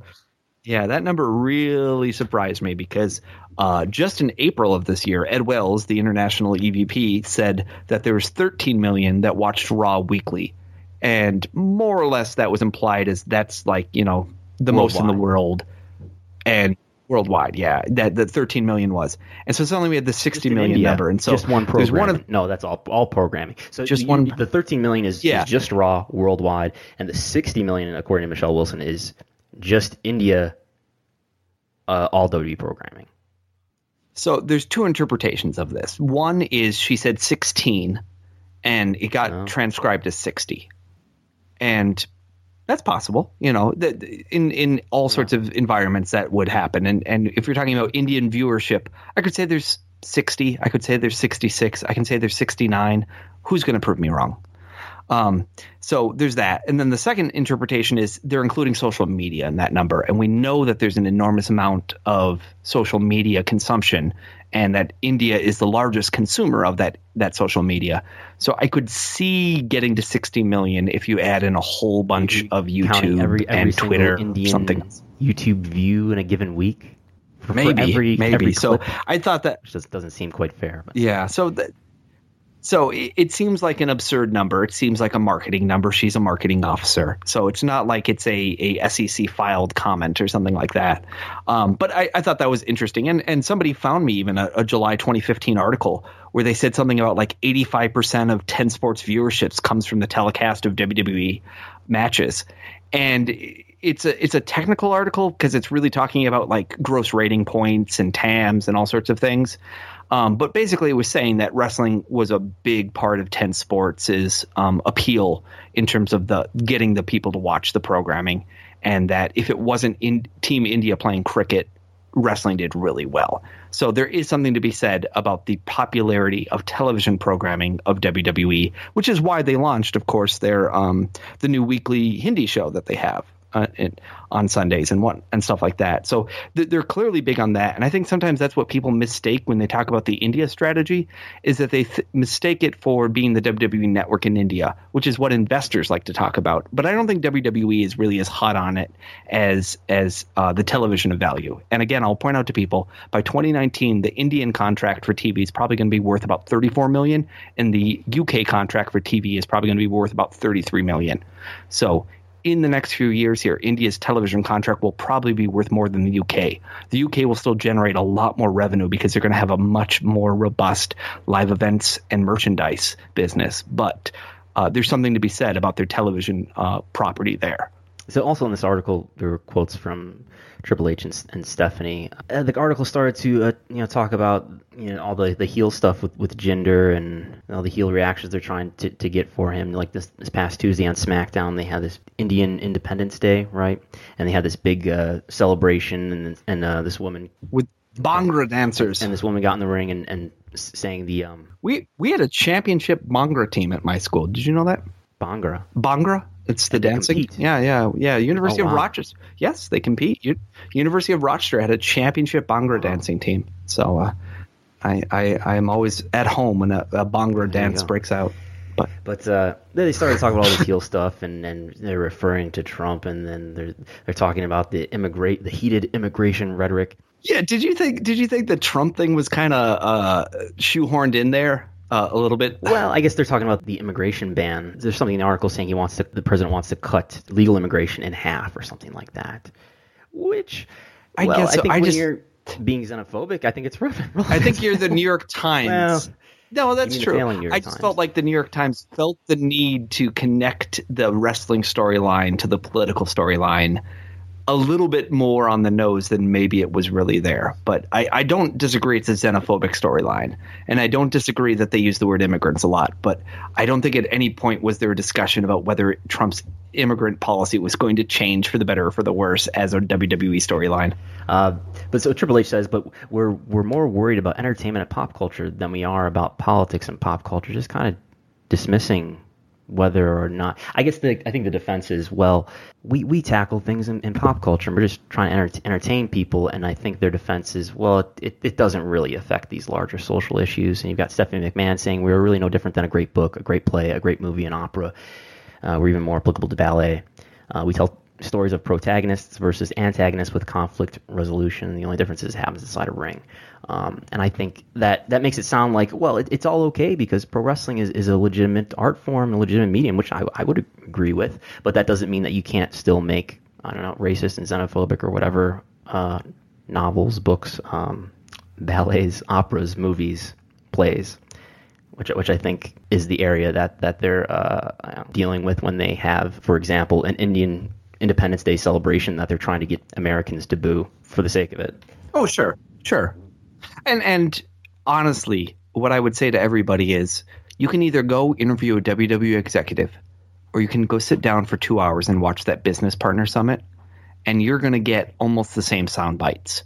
Is they choose they choose their marketing message in April, and it's the hero in us all, and it's the commonality of hero tales, whether it's Star Wars or Katniss Everdeen you know, and they go through and and it's funny because you see the same quotes over and over again. So at times I feel like a reporter asks a question and they choose the stock answer out of the box for the marketing message of the year, and it's sometimes a good fit and sometimes it's not as good of a fit. But neither one of them is really giving an honest answer about the value of professional wrestling society. It's it's a marketing answer for a marketing company from a marketing executive. And so I, I'm always I agree with you completely that xenophobic storylines are an example of a professional wrestling um, artifact that maybe is could be left behind the same way racist stereotypes in wrestling could be left behind and it doesn't necessarily impair our ability to watch wrestling because there's still enough there without it. WrestleNomics, I Um, would say I believe what you just said uh, on a on a moral basis and on like an aesthetic basis, but I would say even an economic basis. Like, why don't you think it would engage the Indian audience better if they didn't do what they're doing with Jinder Mahal? If they didn't, you know, Well, what that's that's the hardest part is that we have very, despite our super connected Yeah. internet age, we still have a very poor understanding of how media messages are playing in other countries and how our entertainment is being consumed in other countries and what the messages people take away from that is. So when the Chinese watch House of Cards, it's interesting to think about do they take away that that government is inherently corrupt and the most corrupt people are able to rise to the top or do they take away that the United States is full of corrupt people? You know, I don't know, but both of those, you know, the show is there. So there's a, there's a story to be told. And so I would love if we had better understanding in India as if they're a monolithic people, which they're of course not, but of just how are these things being received and what is the messages that are going against it. So it, what's funny is when you read this Times of India article, you know what the what like the three stars that are called out in it is? I'm sorry, not Times of India, the Indian television article. They mention John Cena. They mention a guy named the Big Shah, which I assume is the Big Show, and uh, they mention Great Khali, and just about how Great Khali has brought the sport to them. So it's it's interesting. So I think that's the other half of it is is that you know there was a Dara Singh and all that back in the day, but for a lot of people, I think professional wrestling on television seems to be but somewhat there's new. 60 million people watching it. That's like a huge percentage of their overall 1.3 billion population. So it would seem. So it would seem. Well, let's let's let's break that down. So uh, they're about four times the size. Yeah, then that's a lot larger percentage. What am I thinking? them- yeah, I was going to say people who watch in the U.S. Yeah, the United Yeah. States. Yeah, Yeah, yeah. No, that's that's an in, that's because that would only be 15 million here, and we're lucky if we hit 60 what billion- three million. 60 million of You know- 1.3 billion is about 5%. Yeah, so five percent of 300 some million would be, yeah. So a different different 1%. number for sure. in the, in the US. Yeah. So, um, but I, I agree. There, there's, I, I wish we had better understanding of how an angle like that is actually playing out in India, and I don't actually believe that WWE themselves has much better understanding of how it's being perceived and accepted and felt. So if they're wrong, So they can tell be- themselves a it'd story be about curious. that they're doing a good job. Yeah, I mean that's uh, they, they they have an office in Mumbai. They have Ed Wells doing international. So, you know, if I was them, I would I would get my my ear to the floor a little bit closer because as people were pointing out, what would be the things that would cause problems for China WWE Network? And I think somebody brought up, you know, Tibet. You know, would obviously be a big one, but xenophobic, nationalistic angles that can be one of the triggers. So it'll be interesting to see um, if there's an issue with that in the future. You know, like I said, sex would be one of them, but uh, nationalistic angles that could be one of the big ones. That could be a powder keg. And they're going to be watching on PPTV. They're going to be watching everything live, and they already are watching everything live. So if so, I guess what I'm saying is, I if- mean- if something happens that would be you know offensive to the Chinese government or whatever, there's there's not a, a tape delay to edit it out. Well, the service turns Okay. off is what happens. Is that what We've happens? seen- I mean, oh. that's literally what happens. Is yeah, yeah, just services disappear. They get turned off. They don't work So anymore. is there like a, a, a So- Chinese government official like watching every piece of live programming that's going on and just with their finger on the button just in case something happens, just turn it off? Well, I think it. I think it happens more retrospectively. than you know, oh, next week you go there and it's not there. And uh, again, it's it. it I, I think sometimes it's easy to put a lot of logic to why these things happen versus all the the things that are happening behind the scenes, to being who's in power, who's not in power, who who's comfortable with a message, who's not comfortable with a message. You know, just like uh, imagine imagine a whole nation of Vince McMahon's and their whims and whimsies. Maybe that's why they got in is they, they saw a I, kindred I soul. sometimes feel like I do live in a nation full of Vince McMahon's, but that's another story. Talk about New Japan. Sure. So uh, you've been you wrote a whole story on Fightful all about the attendance. Did they set some records here for at least a, a couple same year uh, year over It year looks records? like they did, at least in the, in the in recent years, at least going back to 2014. Um, I found out I had a lot of help from a uh, from Evan on Twitter at, at Evan Deadly Sins, as well as uh, John Carroll, who also does a podcast here on the Voices of Wrestling Network. At Evan Devleson's That's right. W. Thank you. And what is the name of John's uh, podcast? I'm not going to try to pronounce it. It's it's a it's a Japanese word, but it's also on, on the network that you're listening to, the Voices of Wrestling Network. Uh, so th- th- they helped me figure out what the ticket prices were, so we and, and what how many tickets were in each section. luckily, there aren't too many sections uh, in in the sumo hall. I think that's kind of how it is in, in most Japanese venues when it comes to how they sell tickets online or whatever. Oh, you're talking about wrestling omakase? Exactly. That one? Thank you. Yeah, nailed it. So they, they helped me figure out the variables. You know, they helped me uncover the variables that I needed to figure out what the gate was. And what we, what we found out was the final night of the G1. So of prior two years, they've run the Sumo Hall three nights in a row. Um, they run the last two regular block days of, of the G1, and then they run the final at the Sumo Hall. So this year they drew a 1.3 million dollar gate, or so I estimated, um, and that's compared to the an 850 thousand dollar gate uh, on the final night last year, and the same thing for the year before that in 2015. So that is probably, besides the Tokyo Dome, that is probably the biggest gate that they've had since at least the G1 Climax final night in 2014, where they went to the Seibu Dome in Saitama, which had an an announced attendance of 18,000. That number is almost certainly exaggerated. We that that gate might have been higher than 1.3 million. I'm not really sure. Um, they never because we don't have a legitimate attendance. So New Japan started putting legitimate attendances legitimate paid attendances, according to uh, Kadani, on their website, whereas before May of 2015, they were probably exaggerated. So, the so that's the gate for the sumo hall. The gates are are, are up substantially. Attendance is also up substantially year over year, going from 2015, 16, and 17. The total attendance for the entire tour was over 80,000. You 80,639 compared to about 74,000 in the year prior and about 70,000 in the year before that. So they're gaining by about 5,000 attendees uh, each year for the last three G1 Climax tours. So impressive, like uh, uh, definitely a, a promotion on the rise, and I, I think that's really telling. And a whole lot more people than NXT is going to draw in this fiscal year. Yeah, well, I think Ring of Honor is doing okay in, in terms of attendance, aren't they? Uh, yeah, but I mean, they're really excited if they can draw what five thousand people. I think three thousand five hundred is the record. Yeah, so I mean, I, I, think it puts New Japan definitely in that next echelon, but CMLL and whatnot that can draw on that five figure mark. Yeah. And do you did you get watching any of the G one? I did not watch any of the G one you, yet. Missed out on all these six star matches. I know, oh. but that's okay.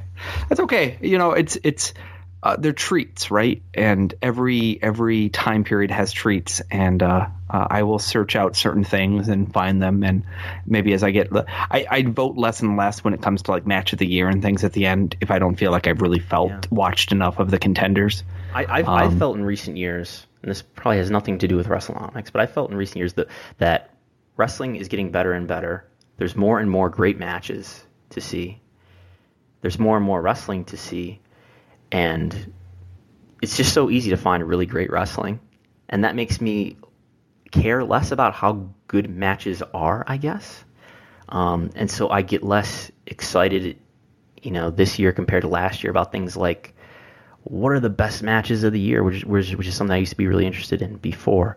You know, what are the best matches of the year, and what's the star rating for that match? I just care less about that stuff just because there's such an abundance of great wrestling. I kind of get sure, saturated. Sure but I do think it's important for historical research purposes sure. that you know it's easy now to talk about it, but it's like if someone goes back to 2002 and they want to look at the year, it's really helpful when you have kind of certain markers to say this is what people wanted to talk about sure, back then. Sure. And what's been fascinating to me is we did like the best of the 1980 series um, the DVR with a yeah is that sometimes some matches would come out and people would be absolutely blown away by them and that, that was like would, DVDs being sent to everybody, right? Yep, yep. You, you, you, you participated in that? Like you watched that stuff? Yes, because I was the statistician. That's right. I remember. So I have a copy of I think every set actually. I have Portland, I have Mid South, I have Other Japan, I have New Japan, I have All Japan, I have Memphis. I have WWE. I have. have you you watched all that stuff? I watched a lot of it. I won't say I've watched wow. all 150 matches, but almost. I've I have Lucha. I have lot, so I have lots and lots of stuff there, and not every one of them I sat and took notes and watched everything. A lot of times I would wait to kind of find out what the best stuff was and watch some of it. you it. Still have all that stuff? You still? I do. I do. I have. I have a couple, probably hundred DVDs now between all the sets. Um, but the the point of it being sometimes a match would come out of that and everyone uniformly would be like oh my god look at this thing. This is incredible. And up to that point there had not been a lot of talk about it. And so like the dundee lawler uh was it i'm sorry no the dundee uh uh was it watts? Who was it? Oh it was the loser leave town matches. Those were really amazing. The um uh, uh, some I, I remember in, in Texas when it was that set, it was um, a Killer Khan match uh, was the second best match on the entire set and was just incredible. And just stuff like that that you, you don't notice it at the time, and then later you can kind of go back and have a different appreciation for it. And so there's that element too, which is that times you're blinded by certain things and you get really caught up on. I love this Tiger Mask Bret Hart, or you know, not Tiger Mask Bret Hart, but Di- Tiger Mask Dynamite Kid stuff, and then you might be missing something else that you think is really important and uh, it's interesting to see it through another set of eyes. So I also like watching stuff sometimes a couple years removed because you can you appreciate it in a very different way. Is what I'm trying to get at. Sure. Um, I, I, think there's a lot of feeling coming out of that that the best Tiger Mask matches were not with Dynamite Kid so much as others. Yeah, right? yeah. I mean that that was the big takeaway there was that under today's eyeballs, Tiger Mask does not fare nearly as well, and a lot of other people are a lot more interesting. But at the time that the, he was doing new stuff that nobody did. Yeah, and people's perception, they liked him. The wrestlers talked about it. They it was different, and so it, it's also it's all speculative and sub subjective. What is to say though is you know we talk about star ratings being Dave star ratings, and um, somebody uh, reached out to me with a pretty exciting project they're working on and uh, I won't spoil it here right now. I'm just going to give a little teaser to say uh, they're looking a lot at that information and uh, processing it with 21st century tools. And I'm kind of excited to see where this goes. And it's not me, so I'm happy because I can I can review the results as they they come in rather than having to actually generate them myself.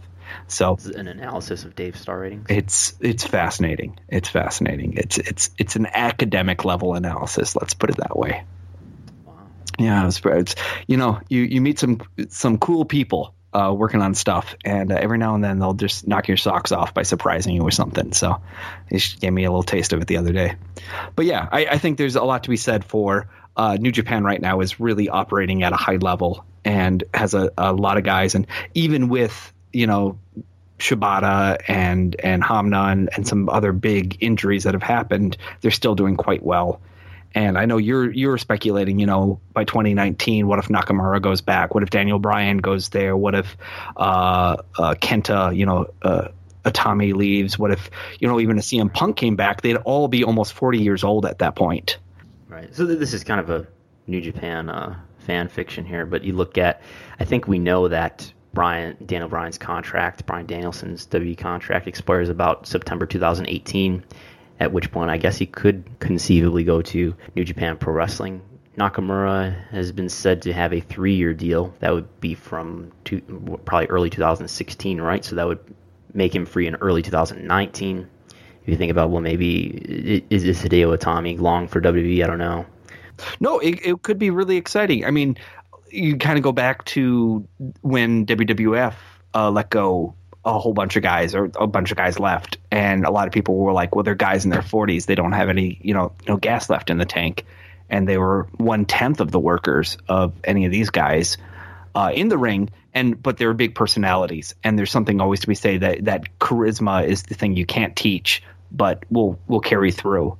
And so, you know, there's a lot to be said about how charismatic all four of those people we just mentioned are, um, and their ability that they could be in a New Japan ring, even at their 40 years old, quote unquote, advanced age, they would still be able to uh, produce some pretty exciting stuff. Much in the same way, a lot of other guys, the Mutas and the uh, the Masawas and whatnot of the world, have also been able to produce at that older age. right so the, the idea here is also by 2018 2019 we know that WWE is going to have to renew their TV rights deal or get get some sort of right, rights deal uh, renewed by 2019 so the, the NBCU deal expires in September 2019 I think the, the UK and India deals expire December 2019 I think it is. So and th- that's the big event on on the horizon for WWE business. And if for whatever reason because of cha- changes in the media landscape if they get some sort of reduced rate on their rights fees in their next contract, that would probably, would you agree, cause a lot of co- cost cutting in WWE, and that may trickle down to cutting WWE talent pay. No. I I thought about this question, and I think it's a, a, a perfectly fine premise. I think you can argue the opposite premise, which is WWE's reliance on television rights fees in 2017 does not dictate the reliance on television rights fees in 2019. Being the point of opening up new marketplaces and the point of diversifying your revenue streams is that you don't have to be as reliant in 2019 on these new TV deals. Now, does that mean that they will be able to do that? No, I don't know if they can do that. But it doesn't necessitate that they have to be so reliant of them in 2019. And so I do think that there's something to be said that they can, in some ways, transform their business in a way that if the TV rights fees were to come in at a number that they would predict, but not that would be extravagant, that it wouldn't cause a, a detrimental effect to the company and there would be just massive cap cost cutting. I, I think in some ways the perform- the wrestlers themselves are not the main cost of what's driving a lot of stuff going on in this business. Okay. So that that's my counter. You know, that's my my uh, my con- contrarian opinion here is that uh, a bad TV rights deal does not mean the end of it. But I agree. Maybe they're not going to spend a quarter of a million dollars on keeping a Nakamura in 2019, who's almost 40 years old. Do you think they're only paying him a quarter million dollars a year? No, but I'm saying by 2019, his downside.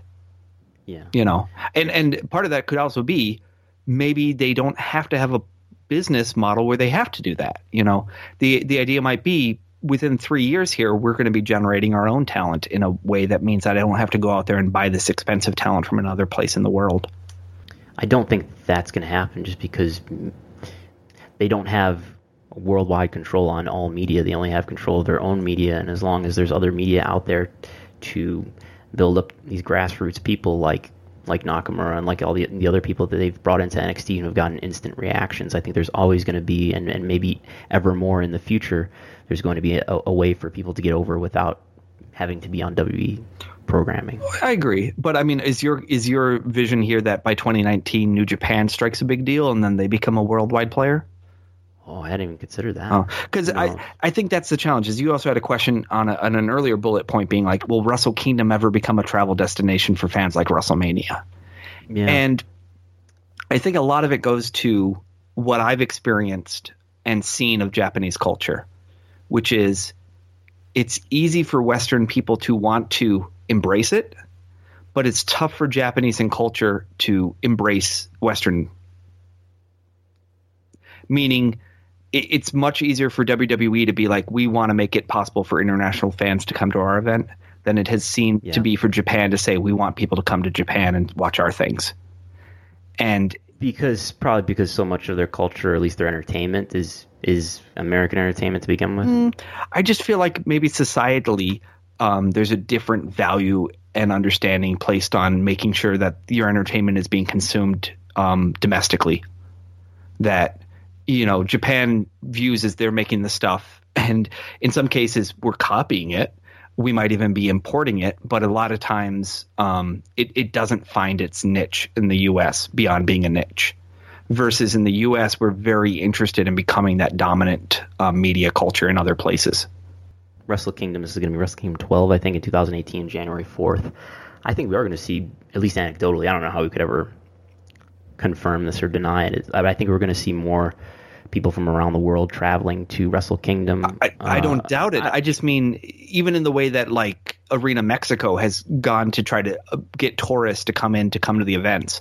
I feel like there's more of that going on than there is Japan actually trying to make it easy for foreigners to come watch their things. I mean, I could be wrong, but I mean, people show, show me where there's these international pages where they're encouraging you to come and buy. Because everyone I know that tries to go to Japan to watch wrestling, it seems like they have to cobble together quite a lot of things to make it work. Because you have to go through because it's hard to buy tickets to events. It's hard to do all these things because of the language barrier. Oh, and also just the the yeah, and uh, it doesn't seem like the promotion is always necessarily setting it up to make it easier for us. Okay. You know, like WWE went out of its way to create these kind of travel packages, so much so that it's a separate budget line on their their segment sheet. You know, and sure.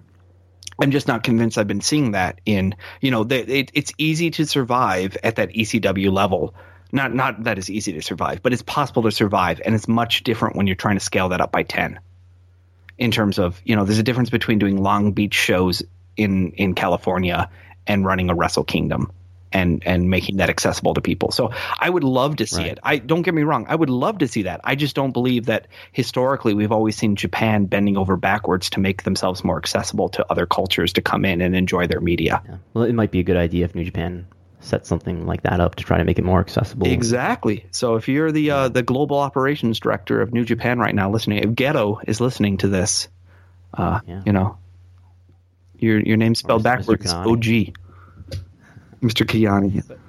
But I think, uh, just real quick, I, th- I think Wrestle Kingdom in 2018 is going to have a higher attendance than it did the two years prior, which I think somewhere around 26,000 they've reported for the paid number. And I think part of that, it may may only be a couple hundred or something like that will be people from outside of Japan who've traveled in. Absolutely, yeah. No, I think, and I think even the pushing of Omega says a lot because he yeah. he he is kind of in a different. In some ways, he fits some of the mold, right? Because historically, what are the gaijin that they have embraced? Have been this kind of hybrid Japanese American gaijin, right? Yeah, so it's like bilingual, like well, bilingual, but also just like the Bruiser Brodies or the Stan Hansens or the the Funk Brothers. Yes, they're foreigners, but at the same time, they spent a lot of time in the country making themselves big stars, right? You know, they they invested in the culture and the people and the time, and Kenny Omega undoubtedly has done that as well. It's not like you know, even like a Ric Flair or something. We'd argue, well, you know, he went to Japan, but he didn't really go very much and and wasn't you know really someone who who went over there. You know, Hulk Hogan even spent a fair amount of time in Japan to make himself a big star. So um, it, it just to me he fits the mold still, but I, I, think he is also very much attracting a new Western audience, and he is helping being a niche there. And the streaming platforms that they've created are an enormous in in a way that in the past there's been so many, even just tiny little things like we were talking last week about PAL versus NTSC. You know, there's so many barriers to putting media into the hands of other people that we've we've overcome now with the internet. He's someone who's lived in Japan for a while too, right? Like I don't know if there's any foreign wrestler wrestling in Japan who's well, uh, there's tons. Yeah. In, in the lower quiet, levels. quiet storm is there. Quiet storm, yeah, exactly. There's even a guy on the Observer board who was talking about training in Japan, and he more or less was admitting that uh, he worked in Japan and then he found like a wrestling school there that was willing to basically train him, but more or less he was working in Japan more than he was, you know, a wrestler living in Japan. But uh, just to real quick to go back to Brian and Nakamura, I feel like it's almost a it's almost like a Trojan horse in that they've here's New Japan who wants to go global. They want to appeal to fans in the U.S. and around the world, and, and here they are. Maybe they've got you know two guys or more on WWE's TV right now, like and like Nakamura who who was with them previously and, and has left New Japan to join WWE, and now he's getting worldwide exposure on all of WWE's platforms, and uh, maybe someday he'll go back to New Japan and we'll have all that capital that he's gained from being on WWE's uh, programming. So it's it's like I, wonder if WWE ever thinks about that. Do we have this guy forever? Is he gonna gonna go back to New Japan one day and be even more famous, at least globally? Um, I I personally don't get the impression like like WWE is ever very concerned about charismatic people going back to their home country and being a big star. I I just don't see it um, as much as I see them being worried about their stars possibly going somewhere else for big money. So I, I could see them being worried about Daniel Bryan going. I could see them being worried about CM Punk going. I don't see them being as worried about specific Hitomi, uh, Hideo Tomi. Uh, absolutely, Tommy. Yeah, Tommy. Yeah, uh, definitely not him. Um, Nakamura maybe, but it would really. Because Nakamura's on the main roster, and Tommy may not even get to the main roster. Yeah, yeah. But I mean, I'm not sure that they would they would fight it, you know, all that much. Especially, you know, depending on. I just don't feel like they ever really feel like these guys are their guys as much if they don't speak fluent English. Well, then why would they sign them and why would they push them? And Nakamura might win the title on Sunday. I, I just mean in terms of when they say I want to go back to my home country, I just don't see them saying, okay, we're going to try to make you this offer to stop you. And maybe that's just very um, myopic of me. But I, I just well, they've never had a situation like this where going back to your home country means going back to your home country and wrestling for a company that wants to uh, do business globally. Uh, no, no, you're right. I mean, arguably, Khali in India was obviously someone who meant something, as he proved. But you know, I, I think it was pretty clear that they didn't think he meant something for them, so they were willing to to sacrifice that. Um, and then the different difference is Khali wasn't going to uh, an Indian promotion that, that had an OTT service that they were yeah. marketing globally, and, and, and, they weren't going to try to run shows in the US. Yeah, and there's not a good example. I mean, WCW squandered their opportunities with Great Muta and Liger and people like that, so they're not good analogies either. So, yeah, you're probably right. Uh, and and at the time, New Japan was a one country promotion. Yes, yeah. Well, and and those India shows occasionally. Yeah, yeah, they're good, and North Korea. Yeah. Uh, let's talk FloSports since we're talking media right now. Uh, what is the latest going on with uh, Mr. Mr. Gabe Sapolsky's channel of choice, FloSlam? The FloSlam, which airs all the Evolve events, for example, and, and airs all the, the all the events in the WWN family, which include Evolve, Style Battle, Shimmer, Shine, right? Or sh- Shine, Shine, not Shine, not Shimmer. Got it. Shimmer is DVD only. They're kind of like PWG in that way. It's kind of um, weird that they're one's called Shine and the other's called Shimmer. They're very light oriented. It's very easy to confuse. Yeah. Yeah.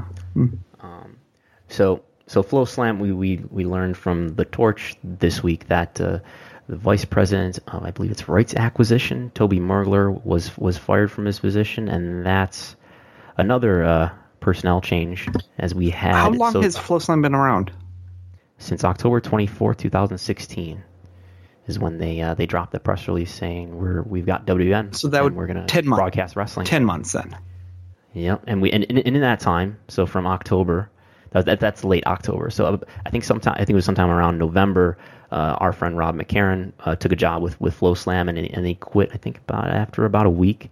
Um, so so Jeremy Botter is the managing editor, left FloSlam in December, and uh, so it uh, there's a lot of lot of uh, upheaval it seems But- in FloSlam. But maybe this is just like you know, there's Godwin's law and there's Moore's law. Maybe this is um, uh, Singerman's law, or and it's just when you start a wrestling streaming service, you will turn over no less than five executives within a year. are there are there other businesses to WWE uh, Network, property? baby. Ah, there you, You know that that's why it's Singerman's law. It was Matthew Singerman and Oh, uh, Perkins. Maybe it's Perkins' law. I don't know. Perkins Miller's law. The law, but just the the idea that you know we saw the same thing with WWE Network where they were they turned over a lot of people in uh, a, a, a year, year and a half, and so there is that element to say perhaps when these things don't take off the way that they originally thought they would, um, people get a little punchy, and then and one of the first things that that falls is not necessarily the um, programming, but actually the executives. Rovert on Twitter says that uh, the, the word on the street is that FloSlam might not make it past January. January of this year, so they would they would make it a year and then make it January three months of next year or so, two Of months next year. Yeah, quit. So so the idea being that FloSports would pull the plug. I suppose because FloSports isn't going. Well, I don't know. I don't think FloSports is going to go, itself is going to go out of business. Yeah, in fact, Right. we were just talking last week, right, about the idea that if you're ESPN or something like that, Right. a FloSports might be shopping themselves to these bigger uh, OTT services. might be the sort of thing that you just purchase so that you already have these OTT rights wrapped up and you can maybe glam them up a little bit and you know package it in a way that you can sell it and being attached to a much larger better infrastructure. I mean, hell of a lot more people have heard of ESPN than they have heard of FloSports. So, um, you know, maybe there'd be something there. Uh, so that that's I think that's that's a good example of like why there might be a calculus going on in FloSports that has very little to do with whether FloSlam is profitable or not and rather some of the other things that are happening in that company and sometimes companies struggle a lot when they can't focus on two things at once because they don't get the support they need from upper management and at the same time they're bleeding money and you know the easiest way to deal with that is just stop just cut off the limb rather than to actually fix the problem Sure. And so I've, I've looked at Similar Web, and is something I think we've talked about before.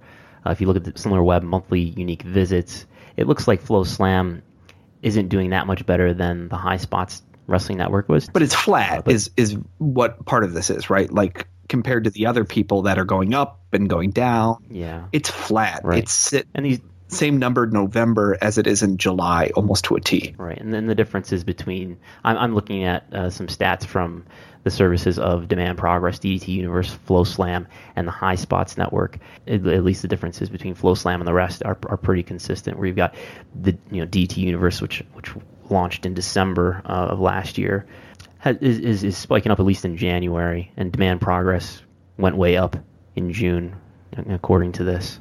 So it looks like FloSlam had a little bit of a bump in interest around WrestleMania, but i was going to say wrestlemania is clearly a um uh something that that affects any kind of domestic streaming wrestling service is that the demand just generated from that week um, a high spots was running shows that week and you know i remember meltzer just raving and raving and raving about a, one of those big tag matches that he called like the future of wrestling and even FloSlam ran some events that weekend too if i'm not mistaken right well, they ran a number of events. Yeah. They, so each year they, they run at least two Evolve shows, and I, I think they might have ran three Evolve shows, and then there's like the the, uh, the WWN special Mercury Rising.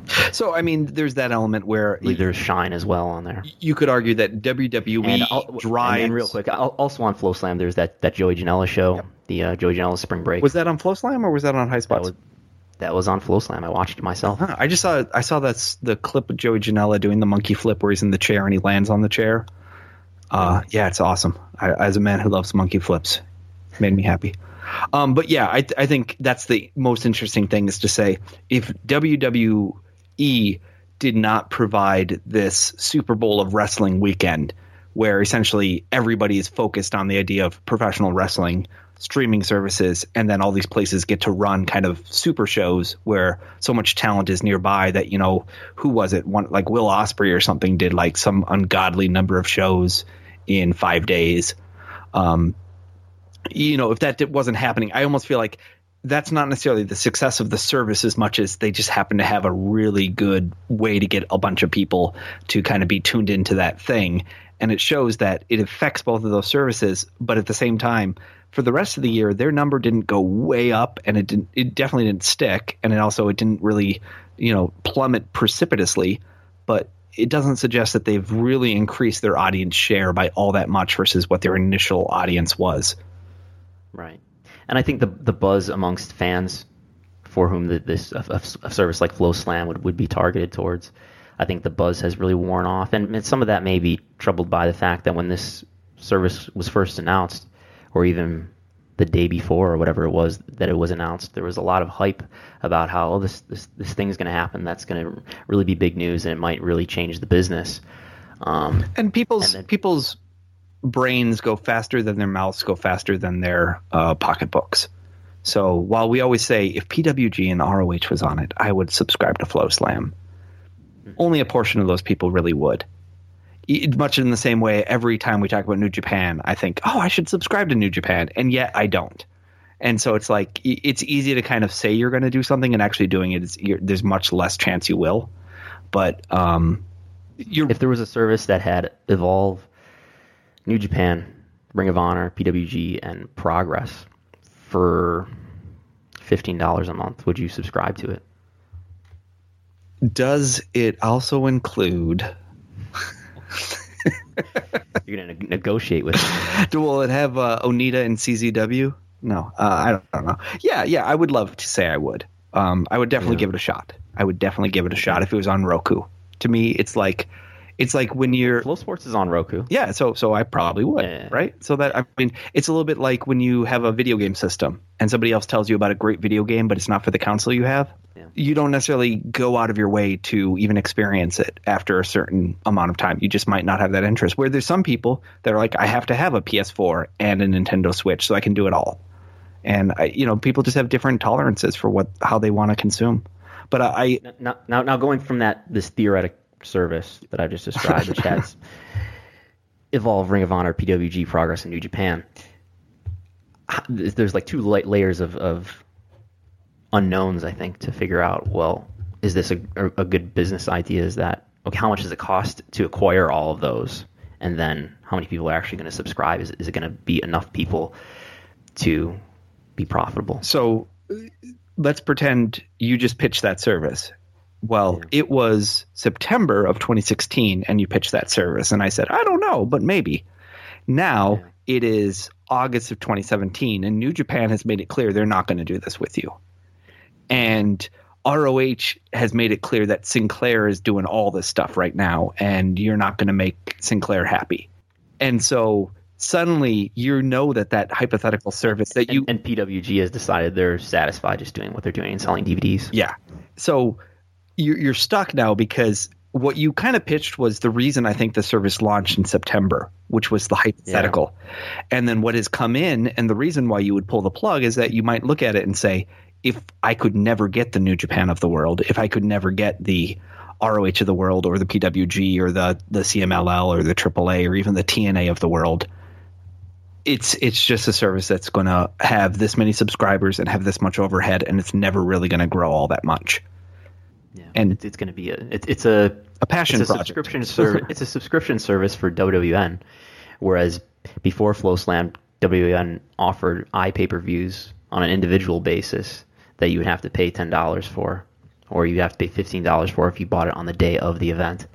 And this is it's, it's basically just become a subscription service for that rather than having to make individual purchases and, and you pay a monthly payment. So as a company, I can see why you know attitudes are going to change, right? Because what was a potential upstream, even if it was a small percentage chance a year ago, has become a much smaller percentage chance now. And at the same time, things like WrestleMania weekend, where you would probably hope, hey, I'm going to convert all these people that are just going to keep subscribing. It doesn't look like that really had a big impact as much as maybe they would hope it would have. And much in the same way, WWE every year came up with crazy scenarios where everything would be rosy and people they'd get a million people more, it's tougher than people think it's going to be. And I wonder too if they never really had a, a wrestling person working for them. It sounds like a lot of the people who who've worked on FloSlam have mostly been people with an MMA background or like an MMA media background. Well, and and it's tough, you know. There's take someone like a Dave Lagana or lots of people at TNA. I don't know if they're good or bad at their job. I know that I've seen them work in some situations where they produce really good stuff, and I've seen them in other situations where the product doesn't end up being all that great. But they seem to have really good minds, and they have good intentions, and they have you know a passion for what they do. And even that doesn't always translate to great results because there's so many other factors that can compound it. And so what I'm getting at is that there's not a lot of executives with professional wrestling um, business experience that are out there that are attainable. But there's also, I think, a lot of people that just think I can figure this out on my own. I don't need these experts. And, you know, like any group, you're going to latch on to a group of people that you feel comfortable with and a group of people that tell you things that are at least consistent with some worldview you have. And the the biggest challenge you're going to have is that either everyone's going to tell you a thousand different things and you have no strategy out of that, or people are going to tell you something that's impossible. So you know, if everyone's solution is go get ROH and PWG, and that's not possible, you're not going to see much value in those people, even if they have a lot of other good ideas. So I, I, I feel for FloSlam in the sense that you know it, it's not easy to find professional wrestling executives that um, are out there working, and even the ones that are there, I think there's some really smart minds, and it doesn't always even show show through in the groups that they get hired for. And if we're talking about wrestling executives, like those in companies like WTNA and yeah, Ring of Honor, yeah. I don't know that many of them would have the background of knowledge that this company in particular needed, which was not of big time pro wrestling, but but was of independent wrestling or non non WWE wrestling. Yeah, and it's it's a challenge. So I, I I just mean I think a lot of really talented people are in places that sometimes they don't always get credit for how hard it is for all all the decisions and factors they have to bring in, and uh, it sounds like this startup is not going so smoothly and i just can't be that surprised because if you ever read the FloSports as a larger organization it's got a lot of pros and cons to it, and it doesn't always sound like it's a place where it's such fluid decision making that uh, ends up going great for everyone involved. Let's talk. Uh, I, I want to talk quickly about this Toronto Concussion Lab article. Um, it was just it was an interesting little article that came out on thewalrus.ca and it was just talking about how that there's this lab in Toronto that basically has been coming up with research that's a little bit different than what the Boston University CTE Center lab does. And basically they're struggling with a lot of the same things that they struggle with in the US, which is it's in this case the CFL and lawsuits over players that are getting older. And then the fact that they did a study and they found that half the brains had CTE. And oddly enough, this study was called Absence of CTE in Retired Football Players with Multiple Concussions, even though half of them had. And in the article, they almost basically say, well, because it was people who wanted to submit their brains, they were probably self selecting and therefore they, it was higher than normal. And maybe um, maybe it's even psychosomatic. This idea of of so many people finding CTE among concussion people, and so it, it's a kind of a, a controversial article talking about everything from the difference between the CFL and the NFL being how do they line up, the number of downs, whether they pass more or rush more, and then to things like um, suicide rates and talking about it. Uh, this is from 2013. Uh, no, no, the article is brand new. I think the study was Published the study online. was from 2013. The article is brand new, just talking about the whole series of events. right, right. I guess I guess I'm asking about. The oh study. yeah, the study was from 2013. Yeah, Okay. yeah. Um, Okay. And then just kind of talking about this idea about suicides, where apparently there was a Stanford um, a, a university anesthesiologist, uh, was a professor, and he was basically referring to the the idea of the suicides happening as a um, as a contagion rather than a CTE. This idea of being kind of like uh, that it was feeding off each other. because because you see so many other football players. You know, you see these stories about other football players committing suicide and whatnot. Yeah, it- that, it, that somehow this de- projects this onto depression, this relation does that, and so it, it's an interesting counter argument. I don't buy it very much, to be really honest. A lot of the stuff here, and it, it gets into the argument about um, if the CFL was was funding kind of some of these studies, and then of course they find that CT is not caused in CFL players. uh, which is the same argument that's been made a little bit with the the Boston University stuff, saying you know they're getting money from WWE, and lo and behold, they stopped finding CT in in wrestlers because they're not looking for it anymore. And I don't know if I buy either of those, but it, it raises interesting questions about this idea about is the Boston University group just getting better press, or do they have better science than everyone else? And I think they're what they're doing right now makes a lot of sense, and and they're saying a lot about you know they're really doing the research. But it was intriguing just to kind of see a, a, a counter study where they're saying maybe there's so many other factors going on, being it genetics, being it the people that don't end up with CTE despite having a lot of concussions. Um, maybe certain people are prone to it. Uh, there's times when you read this that you begin to think of the old Tobacco Institute researchers, where they're able to find, you know, smoking doesn't cause cancer, even though we're looking at it all these different ways. So I, I don't know exactly how I feel when I read it, but I thought it was a really intriguing article. And for my uh, Canadian fans, which uh, last check was, let's see, eight percent of our listeners, uh, you know, just let you know about some research being done up in Toronto, and uh, so the the Boston is, is Boston University. Well, there's the Sports Legacy Institute, and then there's Boston University. I think they've kind of all working together in terms of it's it's a division of one, but it's it's there's also a company that does certain parts of it. And, and so, so, was that the organization? That's Nowinski's, yeah, group or whatever. Okay, but but was that the, the, the group that put out the recent study, I, think I think we might have talked yes, about it. They were what 95, 99 percent had CTE that they looked they, at. That was many of the same researchers. Yes, like Nowinski is credited on that study. And and this was self-selected people or brains, right? These are people who had symptoms and suspected that they might have CTE, and lo and behold, they found they did. Uh, in in that study, I would they were people that whose brains were donated by their families or they themselves, um, in many cases, had agreed to be donated. And so there's a strong argument to be made that yes, many of them might think they had CTE or their families might have thought. But there's a, also an argument to be made that we're reaching a point now where enough people are concerned that people are signing up for these studies and getting involved regardless of whether or not they're showing signs of CTE. I mean, I know of professional wrestlers who have already made a commitment to you know donate their brain not because they think they have CTE but because they want to you know they want to know. They want people to be able to do research on it. So I think in time here you know I don't think it's 99% of NFL players and I don't think anyone should take that away. I think the argument was of the NFL brains they got at that time this was the number and that was still pretty shocking because it was a very high percentage of the people that they thought had it and it was a still high percentage of people that were dying at many different ages so it, will be interesting. It was just I, I just was intrigued by that uh, kind of different research in a different direction. Um, I wanted to talk a little bit about media too, just some of the things that have been happening. Uh, there's been a little bit of, you know, kind of the WCW, WWF wars uh, are now the Amazon Netflix wars, you know, where they're signing each other's content producers and they're sniping at each other.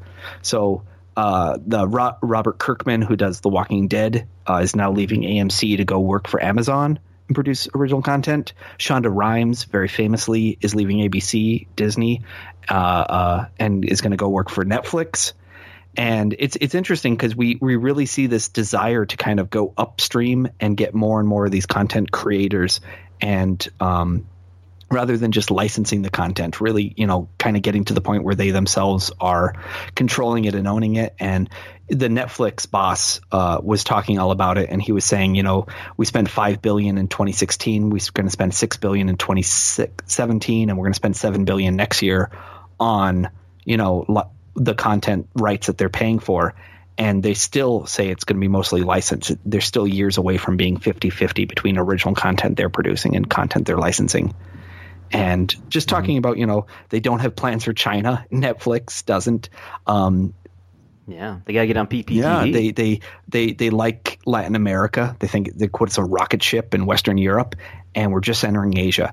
And to me, I would always look at Netflix if I'm a streaming service trying to expand in the world and say they're the ones that are doing the best job at trying to really figure this all out and it says a lot to me that that Netflix is focusing on Latin America and Western Europe, whereas WWE Networks is always talking about India and China, and it, that's kind of shocking to me sometimes when I really put that in perspective.